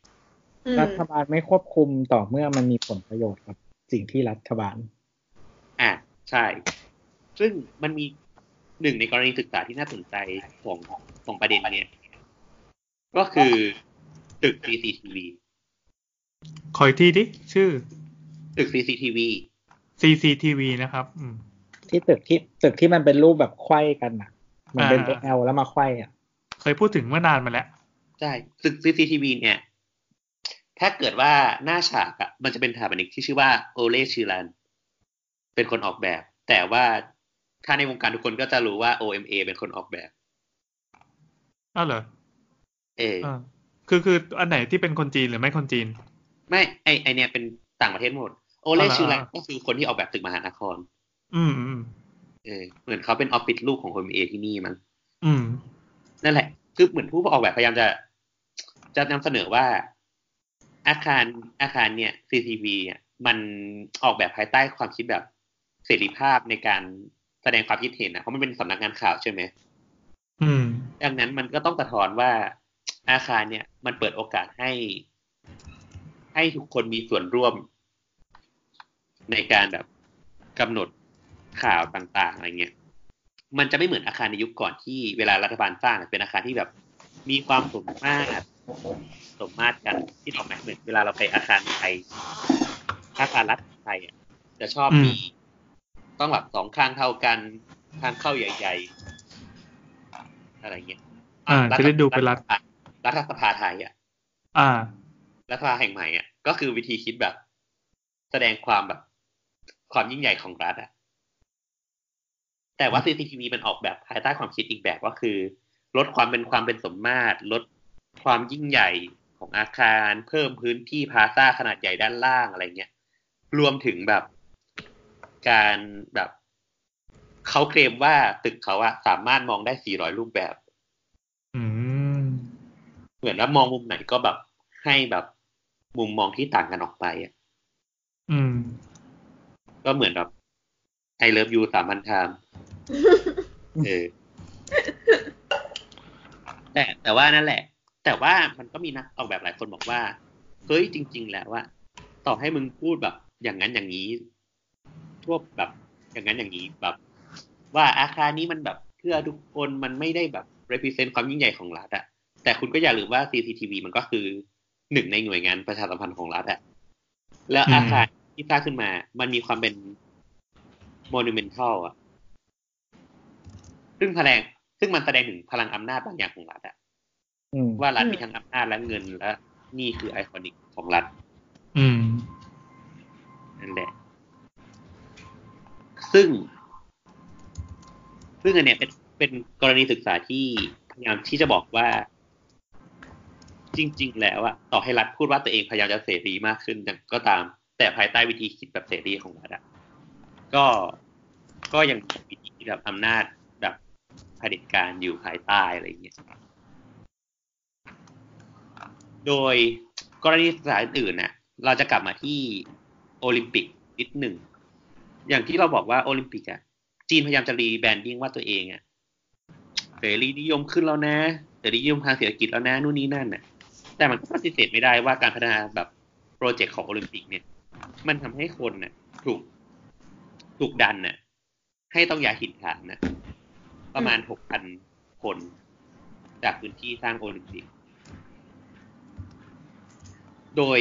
โดยวิธีที่รัฐทำก็คือเอาเงินฟาดหัว เป็นเป็นเรื่องที่เจ็บปวดจริง ๆ เลย อ้ามันก็คือการเวรคืนนี่ ใช่ ก็อย่างที่ อ่า บอกแต่ว่า คือถ้าแบบมองด้วยวิธีคิดแบบตะวันตกอะมันก็เหมือนกับการที่แบบคุณฟอร์สให้เขาจะต้องย้ายออกอะ คือคือยังไงการเวรคืนนี่ตะวันตกเขาไม่ทำกันเหรออย่างบ้านเราทำทางด่วนทางด่วนก็เวรคืน แต่แต่ว่ามันก็ต้องแบบอยู่ภายใต้วิธีคิดแบบประชาประชาพิจารณ์นู่นนี่นั่นนะคิดออกปะเวลา หมายถึงว่าเรามีสิทธิ์ที่จะ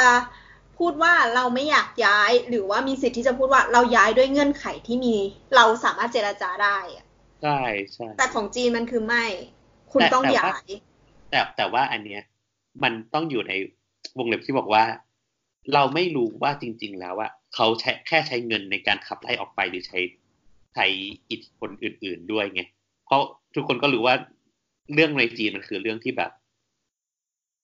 มันพูดไม่ได้ มันเหมือนว่ามันมันไม่ค่อยมีซอสเท่าไหร่อะไรเงี้ย อืม เพราะรัฐบาลสามารถควบคุมแหล่งข่าวได้ประมาณหนึ่งอะไรเงี้ย เอ้ยในไทยก็พูดไม่ได้เหมือนกัน อ้าวเหรอ เราเรารู้สึกว่าจีนทำได้สมบูรณ์มาก ๆ คือแบบบางทีที่เขาสร้างเขื่อนหรือทำอะไรเกิดขึ้นมา ไม่มีข่าวออกมาข้างนอกเลย เกาหลีเหนือนู่น ซึ่งซึ่ง อืม จริง ๆ แล้วอะมันก็จะมีกรณีที่คนไม่ย้ายออกนะ แล้วมันเคย น่าจะเคยเห็นรูปแบบในเน็ตหรือเปล่าวะที่มันเป็นแบบบ้านที่มั บ้าน น ตั้อยู่กาง รถ ข้าง นน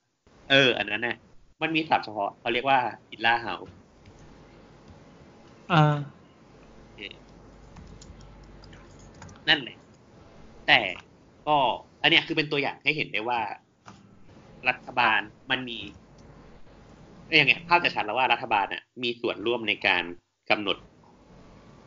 กำหนดรูปแบบสถาปัตยกรรมยังไงและสถาปัตยกรรมอ่ะมันทำหน้าที่ในอีกแง่หนึ่งยังไง กับการประชาสัมพันธ์บางอย่างของวิธีคิดของรัฐ อืม เออ อันเนี้ย อันเนี้ยคร่าวๆก็น่าจะเห็นภาพแหละว่า เรื่องทั้งหมดเนี่ยพูดประมาณ แต่ว่าเดี๋ยวขอแบบเสริมข้อมูลเพิ่มเติมอีกนิดหน่อย พอดีพอพออ่านไปสักพักอะแล้วเราแบบเรารู้สึกว่ามันรีเลทกับสิ่งที่เราเห็นในโซเชียลอะเออถ้าจำไม่ผิดประมาณสองสามอาทิตย์ก่อนเปล่าวะที่มันจะเป็นรูปสถานีรถไฟอะน่าจะเสาเสาเสาดีทวีปะวะ ใช่ค่ะ สถานีรถไฟที่เฉินตัว อ่าฮะไม่ต่อ เออไอไอเนี่ย มันก็ในหนังสืออะมันพูดถึงเรื่องนี้เหมือนกัน แต่ไม่ได้พูดถึงสถานีรถไฟร้างที่เฉินตูนะแต่เราพยายามเอามาเชื่อมโยงกันเองเขาคือในปีประมาณ 2008อะปัญหาเศรษฐกิจโลกอะอย่างที่ทุกคนรู้ว่าแบบเศรษฐกิจโลกมันแย่มากช่วงนั้นนะถูกไหมเออก็คือประเทศจีนอะก็ได้รับผลกระทบต่อให้เหมือนตอนที่ช่วงต้นเราบอกว่าประเทศจีนมันแบบสามารถแบบ เรคูเลตเศรษฐกิจในประเทศเองได้อะแต่ว่ามันก็ได้รับผลกระทบจากการเปลี่ยนแปลงของเศรษฐกิจโลกเหมือนกัน มันยังเป็นประเทศส่งออกเว้ยยังไงมันก็เป็นประเทศส่งอ ใช่ อก ใช่คราวเนี้ยสิ่งที่รัฐทำก็คือรัฐอ่ะก็อัดฉีดเงินเข้าไปในระบบเศรษฐกิจเลยเพราะอัดฉีดเข้าไประบบเศรษฐกิจอ่ะหนึ่งในสิ่งที่ได้ผลที่สุดก็คือ การไปกระตุ้นให้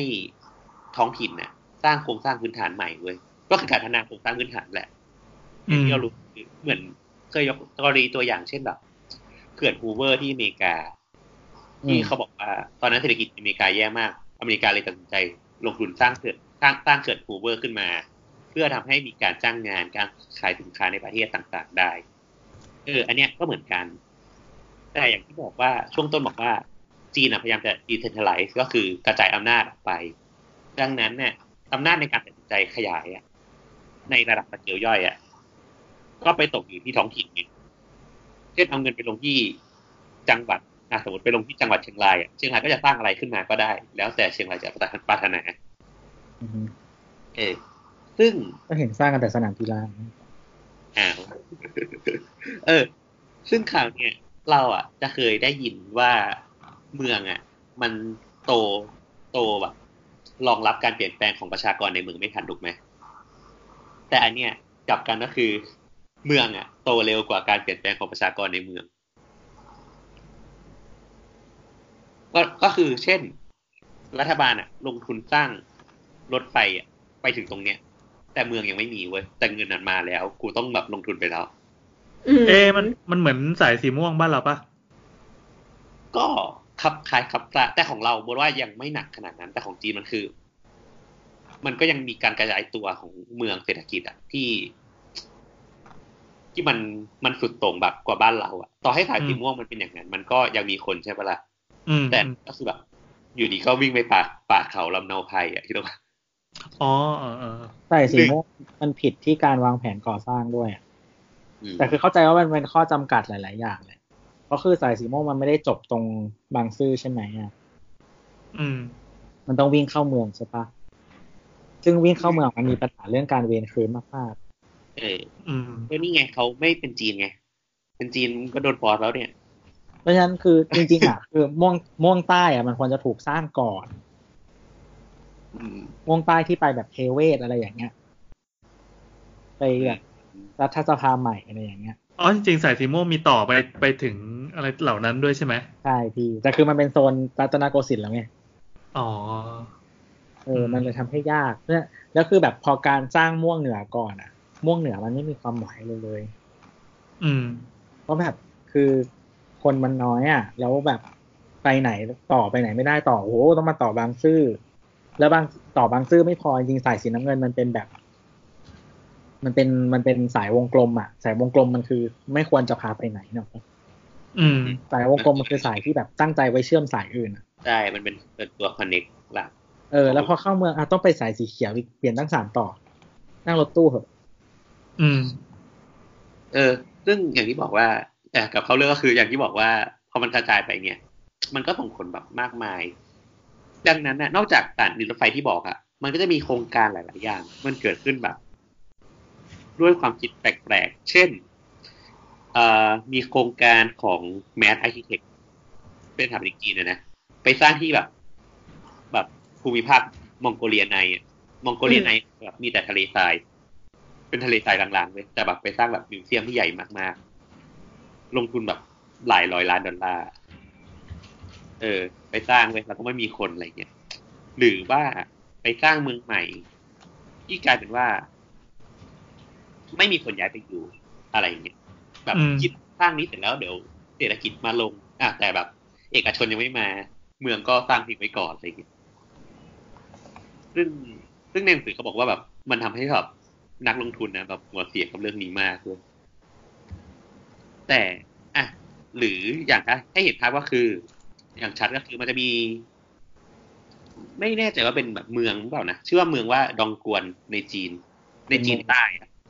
เขาบอกว่าเป็นแบบจังหวัดหรือแบบมณฑลที่แบบมี GDP สูงที่สุดในประเทศจีน แล้วก็มีห้างที่ใหญ่ที่สุดในโลก แต่คราวเนี้ยก็คืออีห้างเนี่ย แบบเปิดตั้งแต่ปี 2005 เว้ย แต่แบบมีเปอร์เซ็นต์การว่างอะของพื้นที่เช่าอ่ะ 99เปอร์เซ็น อืม หรือว่า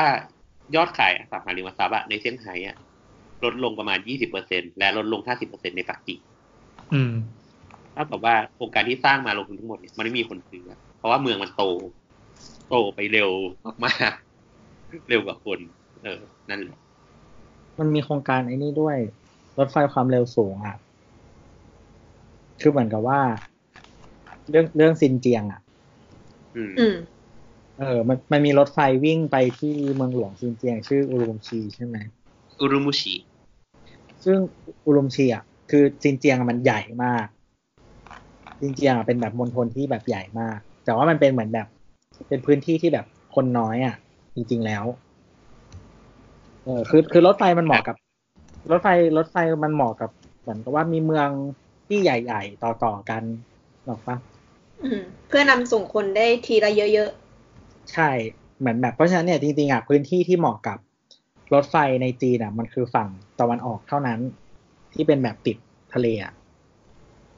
อืม เหมือนที่ยุโรปมันสร้างแล้วแบบคือมีแต่เมืองใหญ่แล้วก็ต่อกันด้วยรถไฟเนาะปะ ๆ อื อื ม ม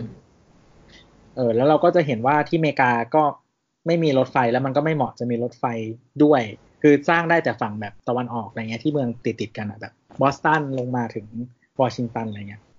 อืม เออซึ่งเหมือนตรงนั้นน่าจะเป็นโซนโซนที่แบบมีกำไรไม่กี่ที่ในอเมริกาที่เป็นรถไฟอะ อืม อืม ทีนี้มันสร้างรถไฟไปที่ซินเจียงทำไม คือแบบนอกจากแพงแพงมากๆเพราะมันอยู่ไกลเมืองอื่น แล้วไม่มีเมืองระหว่างทางหรอกปะมันไม่มีคนใช้เยอะขนาดนั้นปลายทางก็คนน้อย แล้วก็แบบเก็บค่าโดยสารถูกด้วย อืม การค่าก่อสร้างก็แพงเพราะระหว่างทางมันต้องขนของไปไกลไม่มีเมือง เออคือจริงๆบินบินไปอะง่ายกว่าแล้ว แต่เขาสร้างเพราะว่าเขาอยากให้คนที่ซินเจียงอะรู้สึกว่าเหมือนคนจีนที่อื่น เหมือนเป็นแบบก้อนเดียวกัน แล้วแบบเราจะเดินทางไปมาหากันง่าย คือเป็นเป็นหนึ่งในแบบวิธีเป็นซอฟต์พาวเวอร์แบบนโยบายการรวมชาติเนี่ยใช่ปะ อืมใช่อยากให้ทุกคนเหมือนแบบเหมือนกันเป็นหนึ่งเดียวกัน กระ เห จา มือย นเหมือนอย่างที่ตัวบอกว่า การส่งคนคนท่านนะไปอยู่ในแบบพื้นที่เยอะๆเพื่อแบบไปร้านใช่ไหม ใช่ ครับ คนห้ามไปละลาย จริงจริงๆเราแอบคิดว่ามันมีไอเดียหนึ่งที่น่าสนใจก็คือเคยอ่านเป็นบทความในการเดียน คือสิ่งที่รัฐบาลจีนทำก็คือแบบเปิดเศรษฐกิจใหม่ แบบย่านเศรษฐกิจใหม่มา แล้วก็แบบเชิญแบบ นักธุรกิจหน้าใหม่แบบ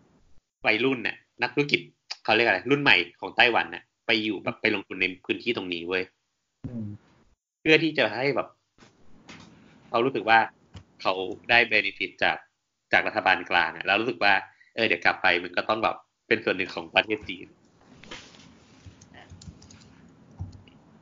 นั่นแหละ ก็ประมาณนี้นะเออ หนังสือก็สรุปประมาณนี้ จบแบบงง จบแล้ว ไม่งงไม่งงมันเห็นภาพอยู่ จริง ๆ เรารู้สึกว่าการพัฒนาจีน ช่วงเปลี่ยนผ่านอะไรเงี้ย มันอาจจะรีเลทเราได้บ้าง รีเลทอะไรครับ พูดมาสิ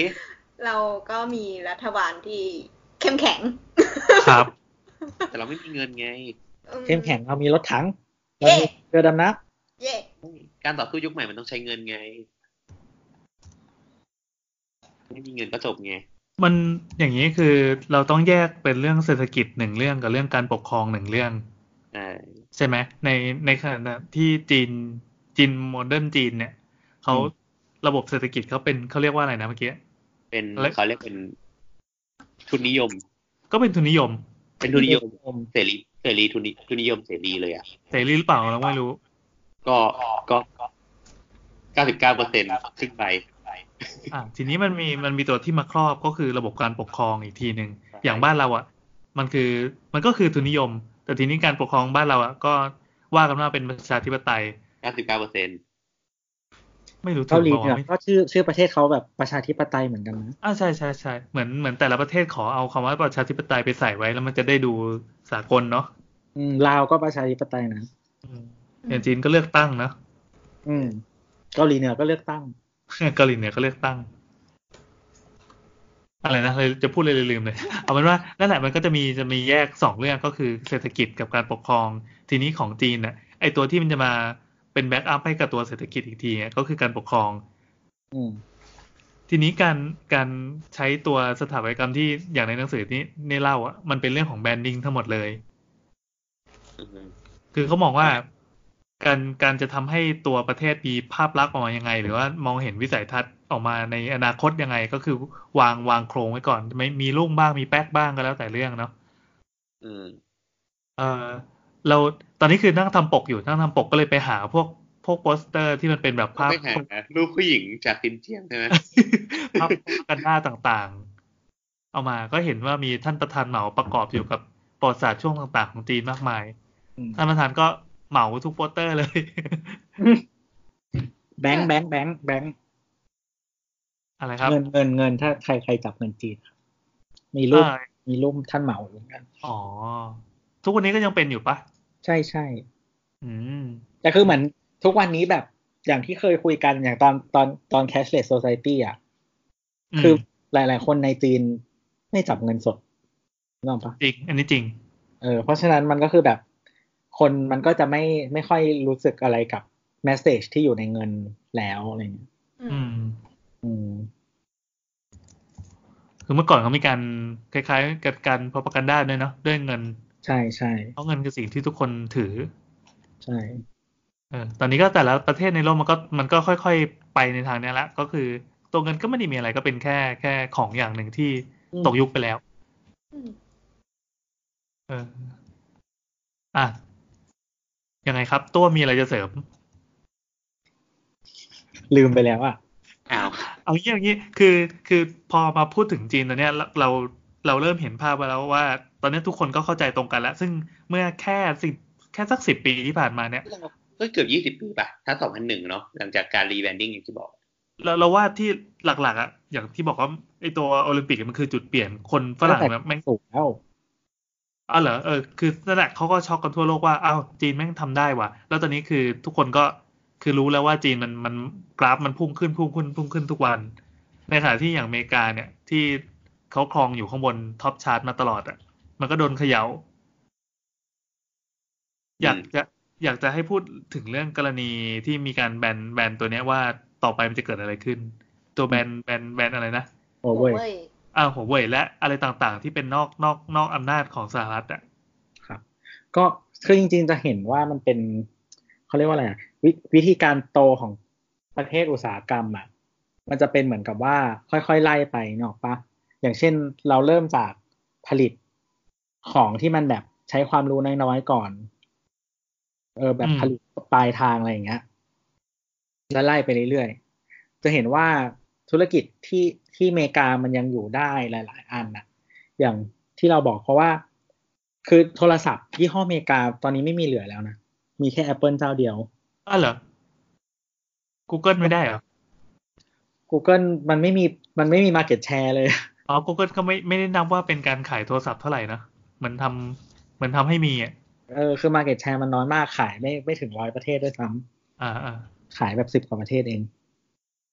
นั้นเนี่ยคืออเมริกาเหลือเจ้าเดียวที่มีโมเมนตัมในตลาดคือ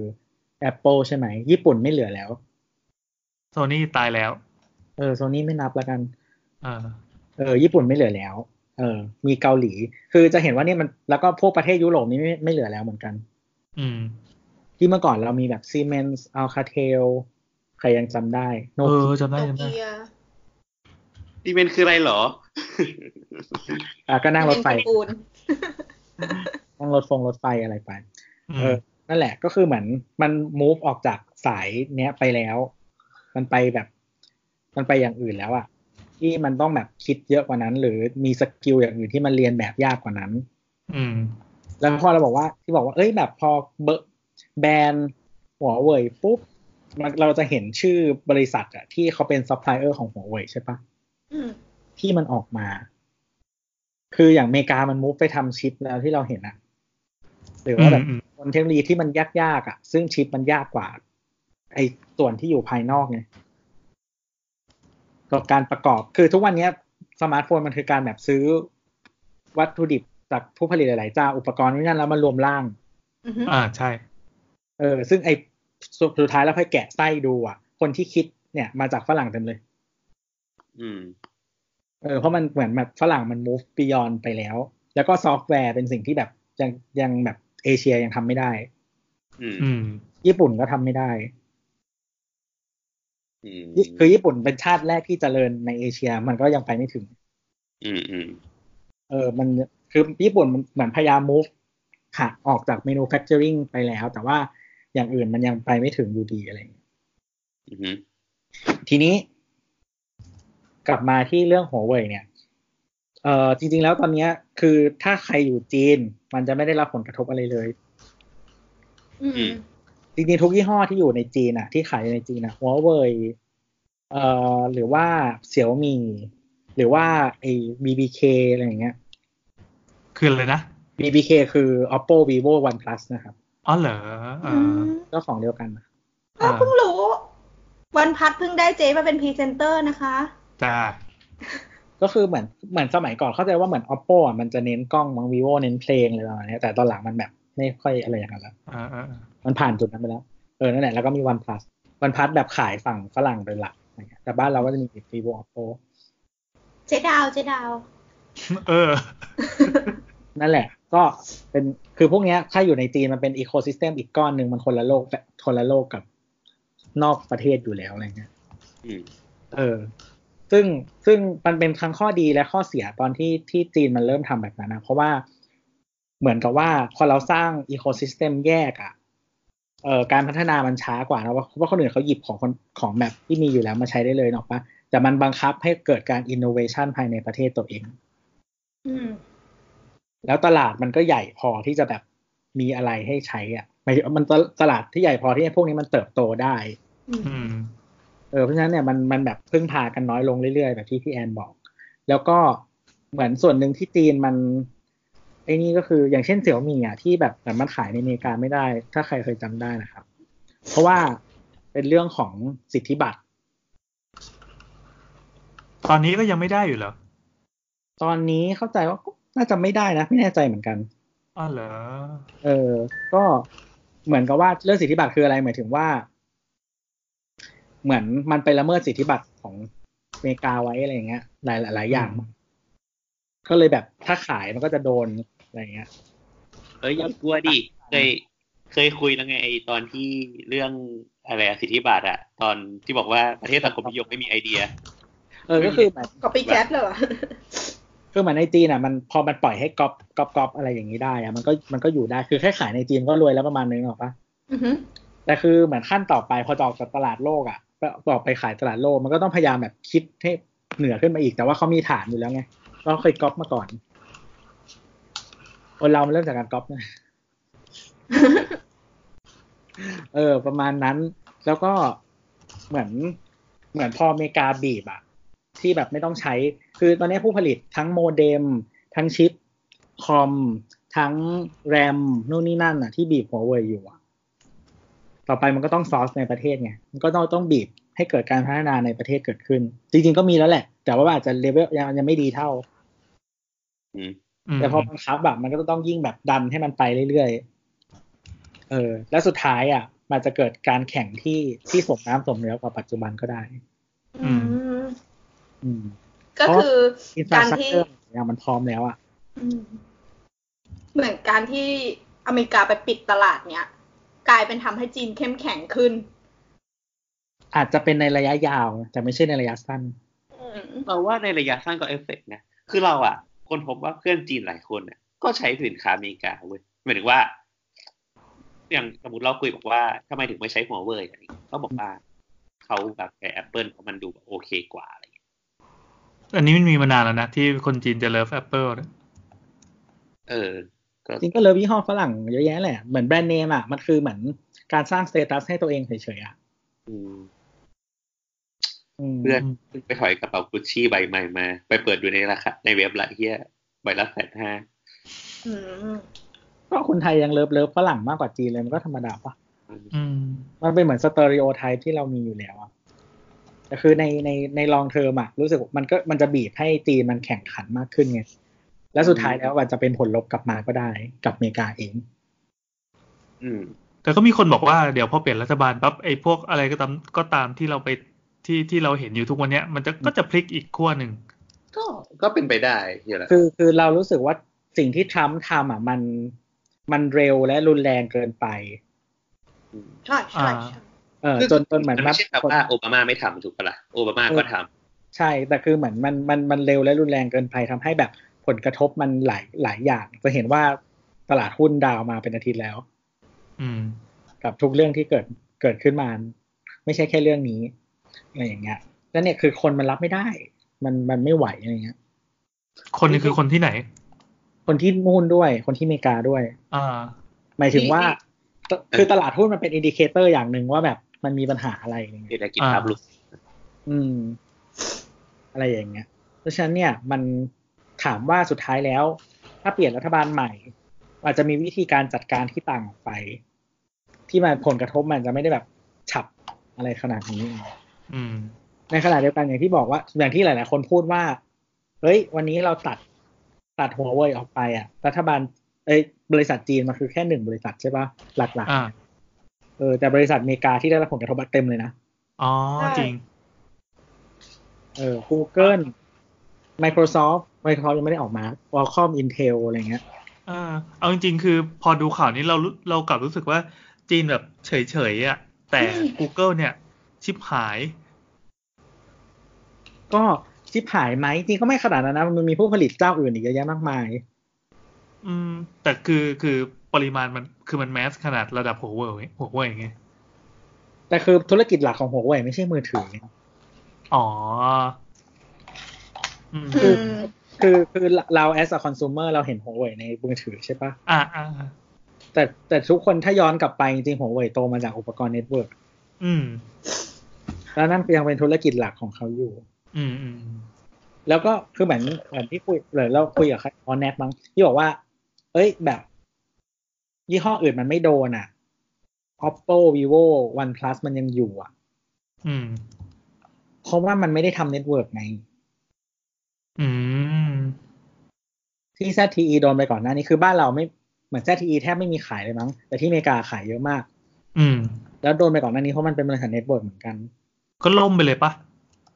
ก็เกือบเกือบอะครับ แต่ว่าสุดท้ายแล้วเขาก็เขาก็ยอมไง แต่ว่าโห ก็ คน เอ ก็ อ เลย เห็นว่า ว่าแบบไม่ไม่คงไม่ทำขนาด ZTE แน่นอน อืมอย่าง แต่ เซ ที่ ตีนี่คือตอนหลังก็ไปไปไปเหมือนเจรจาต้าอวยกันจบ จ่ายค่าปรับไปพันล้าน อืมอืมอืม จ่ายมัดจำไปอีกสี่ร้อยล้าน อืม เปลี่ยนผู้บริหาร อืม ยกชุด อืม แล้วก็ให้เจ้าหน้าที่รัฐจากสหรัฐเข้าไปตรวจสอบบริษัท อืม เข้าใจละ เข้าใจละเห็นภาพแล้วก็คือ คือสหรัฐรู้ว่าทำอย่างเงี้ย มันเคยได้ผลมาแล้ว อืม อืม แล้วก็เหมือนคือเข้าใจว่ามันเป็นเรื่องข้ออ้างแล้วก็แบบผลกระทบอะไรหลายอย่างแล้วอุปกรณ์เน็ตเวิร์กกับมือถือมันคนละสเกลกันอะ อืม อืม อืม คือคือสมมติว่าสอดแนมผ่านอุปกรณ์เน็ตเวิร์กอะคือทุกคนที่ใช้เครือข่ายนี้ มึงใช้ยี่ห้ออะไรก็ไม่รู้อะ อืม ได้หมดเลยนะ แต่มือถือมันแค่แบบมือถืออะมันหนึ่งแบรนด์อะไรอย่างเงี้ย เออเออใช่ใช่ใช่เราเราเห็นแค่ภาพของมือถือจริง เออเพราะฉะนั้นเนี่ยโมเมนตัมมันมันต่างกันระหว่างอุปกรณ์เน็ตเวิร์กกับมือถืออะไรอย่างเงี้ย ๆอืม แต่ในขณะเดียวกันอะหัวเว่ยถ้า ถ้าเราเข้าใจไม่ผิดนะ ที่เราเห็นเห็นมาบ้านเราตอนเนี้ยหัวเว่ยเนี่ยน่าจะเป็นเน็ตเวิร์กอันดับหนึ่งในบ้านเรา ก็จริงเหรอ อืม ก็ลองลองถ้าใครผ่านพวกเซลล์ไซต์อะไรเงี้ยครับคือถ้าอยู่ในเมืองอาจจะหาไมโครเซลง่าย ลองสังเกตดูของ AS น่าจะหัวเว่ยกับหมด อืม ทรูด้วยมั้งอืม แต่ของ d t แทน่าน่าจะโนเกียนะอืม อันนี้เสียงเคี้ยวเสียงเคี้ยวของน้ำ น้ ขอโทษค่ะ ำเออ นั่นแหละ ซึ่งเหมือน ซึ่งเหมือนที่หัวเว่ยพูดอะว่าแบบ เฮ้ย คือตอนนี้มันกำลังจะเปลี่ยน transition จาก 4G ไป 5G ใช่ไหม อืม เป็นหน้าขายของเขา ไม่เข้าใจ เปลี่ยนอุปกรณ์ ไม่ไม่ไม่เข้าใจไม่เข้าใจขออีกทีขอขยายหน่อย พอเราจะเปลี่ยนยุคของของไอตัวสื่อสารนะครับ อืม ใช่ การ จา สื่ ก อสาร 4G เป็น 5G ใช่เขาต้องซื้ออุปกรณ์ใหม่ ที่เสาอะ อืม เสาสัญญาณทั้งหมดอะต้องเปลี่ยนอุปกรณ์ใหม่ อืม มันเป็นหน้าขายของเขาไง เพราะว่าเขาทุกคนต้องมาซื้ออะ อ๋อ โอเค คือตอนนี้มันมันเป็นช่วงเหมือนจะหัวเลี้ยวหัวต่อใช่ไหมดังนั้น ใช่ การจะเปลี่ยนอุปกรณ์ก็คือในเนี้ยช่วงปีสองปีเนี้ยก็จะมีอาการการสับเปลี่ยนอะไรอีกมากมายแล้วไอ้ตัวหัวเว่ยก็จะขายแบบระเบิดระเบ้อ ใช่มันเป็นยุคช่วงที่แบบจะขายแบบมาก อ่า ๆของช่วงนี้อะ อ่า ไรอย่างอ่าเลยอ่าดังนั้นถ้าสหรัฐมาเล่นอย่างนี้ก็คืออ้าวก็ก็โดนตรงจุดเหมือนกัน ใช่ ก็คือแบบจำกัดการโตเพราะมันจะเป็นแล้วคือจริงๆเจ้าใหญ่ที่อยู่ในอุตสาหกรรมเนี้ยมันมีไม่กี่เจ้ามีแบบอ่ะหัวเว่ยโนเกียอิริกสัน อ่า ประมาณเนี้ย อืมซีเมนต์ล้มไปแล้ว เอาคาเทลล้มไปแล้ว อ่า อืม อ่าอ่า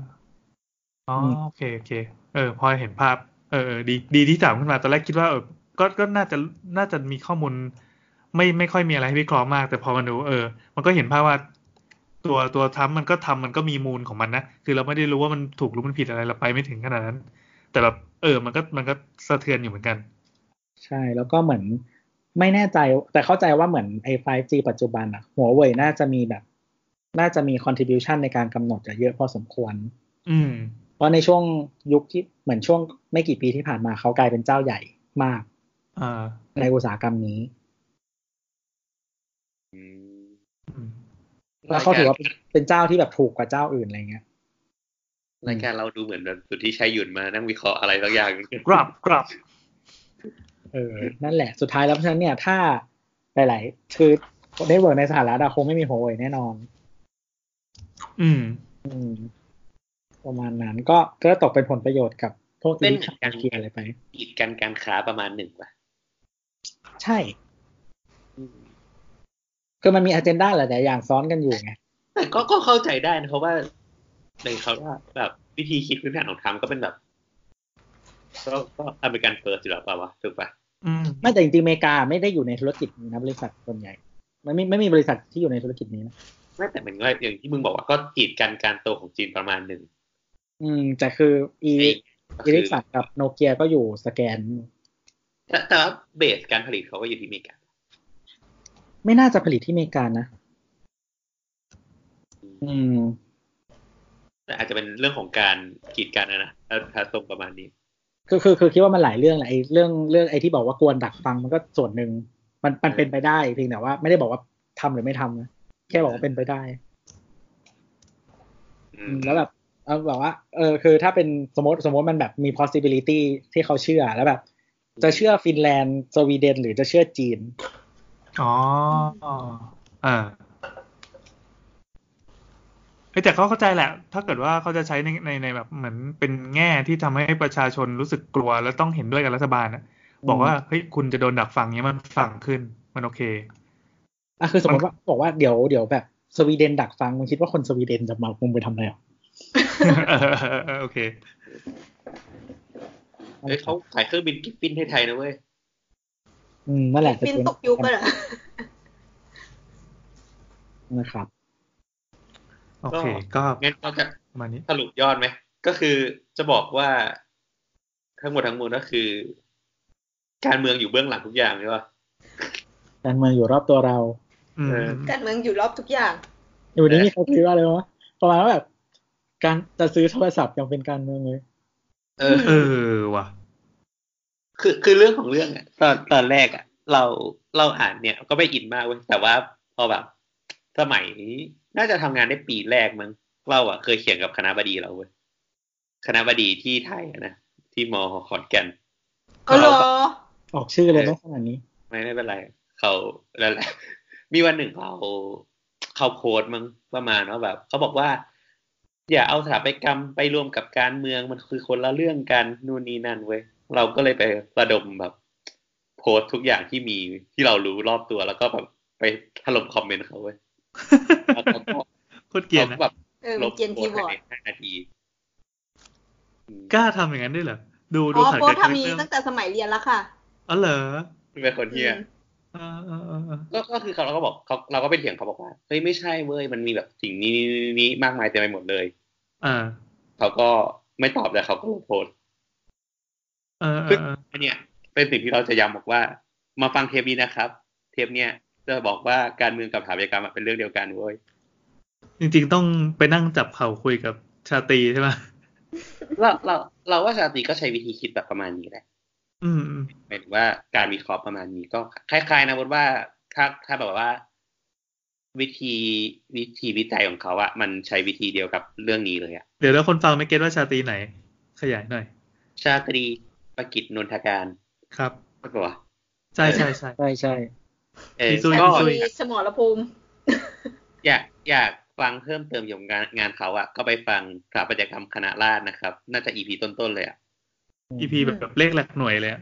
เอออันนั้นก็อ่านหนังสือมาเหมือนกันแล้วก็มาเล่าอย่างนี้เหมือนกัน เย่ นั่นแหละครับ อ่ะ มีอะไรส่งท้ายไหมครับ ก็จะไม่ค่อยได้โผล่มา เพราะว่าแบบยุ่งมาก ตอนแร อ่า ก แต่ก็แต่กูก็อ่านไลน์ทุกวันไงอ่านไลน์ทุกคนทุกวัน กูเห็นมึงออนเฟซทุกวัน ไอ้เหี้ยการออนเฟซคือ เหมือนมึงไปขี้อะ ยังไงอ่ะ ก็เหมือนกับการอ่านอ่านไลน์หรืออ่านเฟซก็เหมือนกันกูอ่านข่าวไงกูก็เปิดอ่านข่าวก็อ้อมีอะไรเงี้ยเนี่ย อืม ล่าสุดที่เข้าเฟซแล้วก็แบบเจอบทความอันหนึ่งเว้ยก็ไปกดเข้าไปดู ก็เสียเงินซื้อหนังสือหานั่นนี่ก็เนี่ยหมดไปอีกสามสิบห้าปอนด์เว้ย เข้าเฟซบนก็อัพรูปอาหาร เออ ใช่ไหม เออ นั่นแหละครับ ก็เดี๋ยวถ้าไปอ่านหนังสือเล่มอื่นจบแล้วเดี๋ยวจะมาเล่าให้ฟังใหม่ ่า ขอย้ำขอชื่อหนังสือและชื่อผู้แต่งอีกทีหนึ่งเล่มนี้ ชื่อว่า Spendi- Spendily Fantastic Architecture and Tower Game in China ครับ แปลว่า ไม่แปลละจำไม่ได้ละอ่ะ ครับก็ รู้แต่ ก็เราก็ คือ สรุปเอ่อสรุปด้วยชื่อ EP นี้แล้วกันก็คือเป็นชื่อ EP ว่าจีนพังงาดเมื่อกี้แอบคุยกับโบสในไลน์ อืม คนแต่งชื่อว่าคุณจูเรีย จู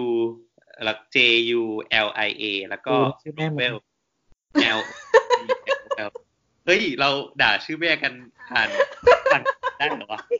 อะไรนะ ชื่อแม่ชื่ออะไรนะ จู จู เฮ้ยนี่นี่เราด่าชื่อแม่ผ่านพอดแคสต์แล้ว อันนี้คือวิธีใหม่แห่งวงการใช่ไหม จริงๆ ในรายการ YouTube ก็ด่าพ่อแซมเอ้ยไม่ใช่ด่าล้อ ล้อชื่อแม่พ่อแซมบ่อย คือจะบอกว่าวันก่อนคุยพอคุยกับน้อง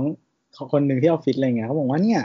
ที่โรงเรียนอ่ะคือทุกคนอ่ะจะเรียกชื่อกันด้วยชื่อจริงเท่านั้น ๆเอ่า คือรู้จักเพื่อนด้วยชื่อจริง แต่ถ้าแบบเจอใครเรียกชื่อเล่นปุ๊บ ชื่อพ่อมันแน่นอน โตมาในสังคมยังไงเนี่ย เออ นั่นแหละครับ ก็ โอเค โอเค ได้ครับ สวัสดีครับ อ้าวอยู่ๆก็สวัสดีครับเลย วันนี้ฝากรายการก่อนพี่วะ อ๋อก็ถ้ามีความคิดเห็นเพิ่มเติม หรือว่าเราพูด อยาก ผิดตรงไหน หรือว่าอยากจะด่าน้ำ อยากพูด ที่น คุย ที่กินขนมในรายการ แล้วก็มีเสียงกรอบแกรบเนี่ย กูหิว ให้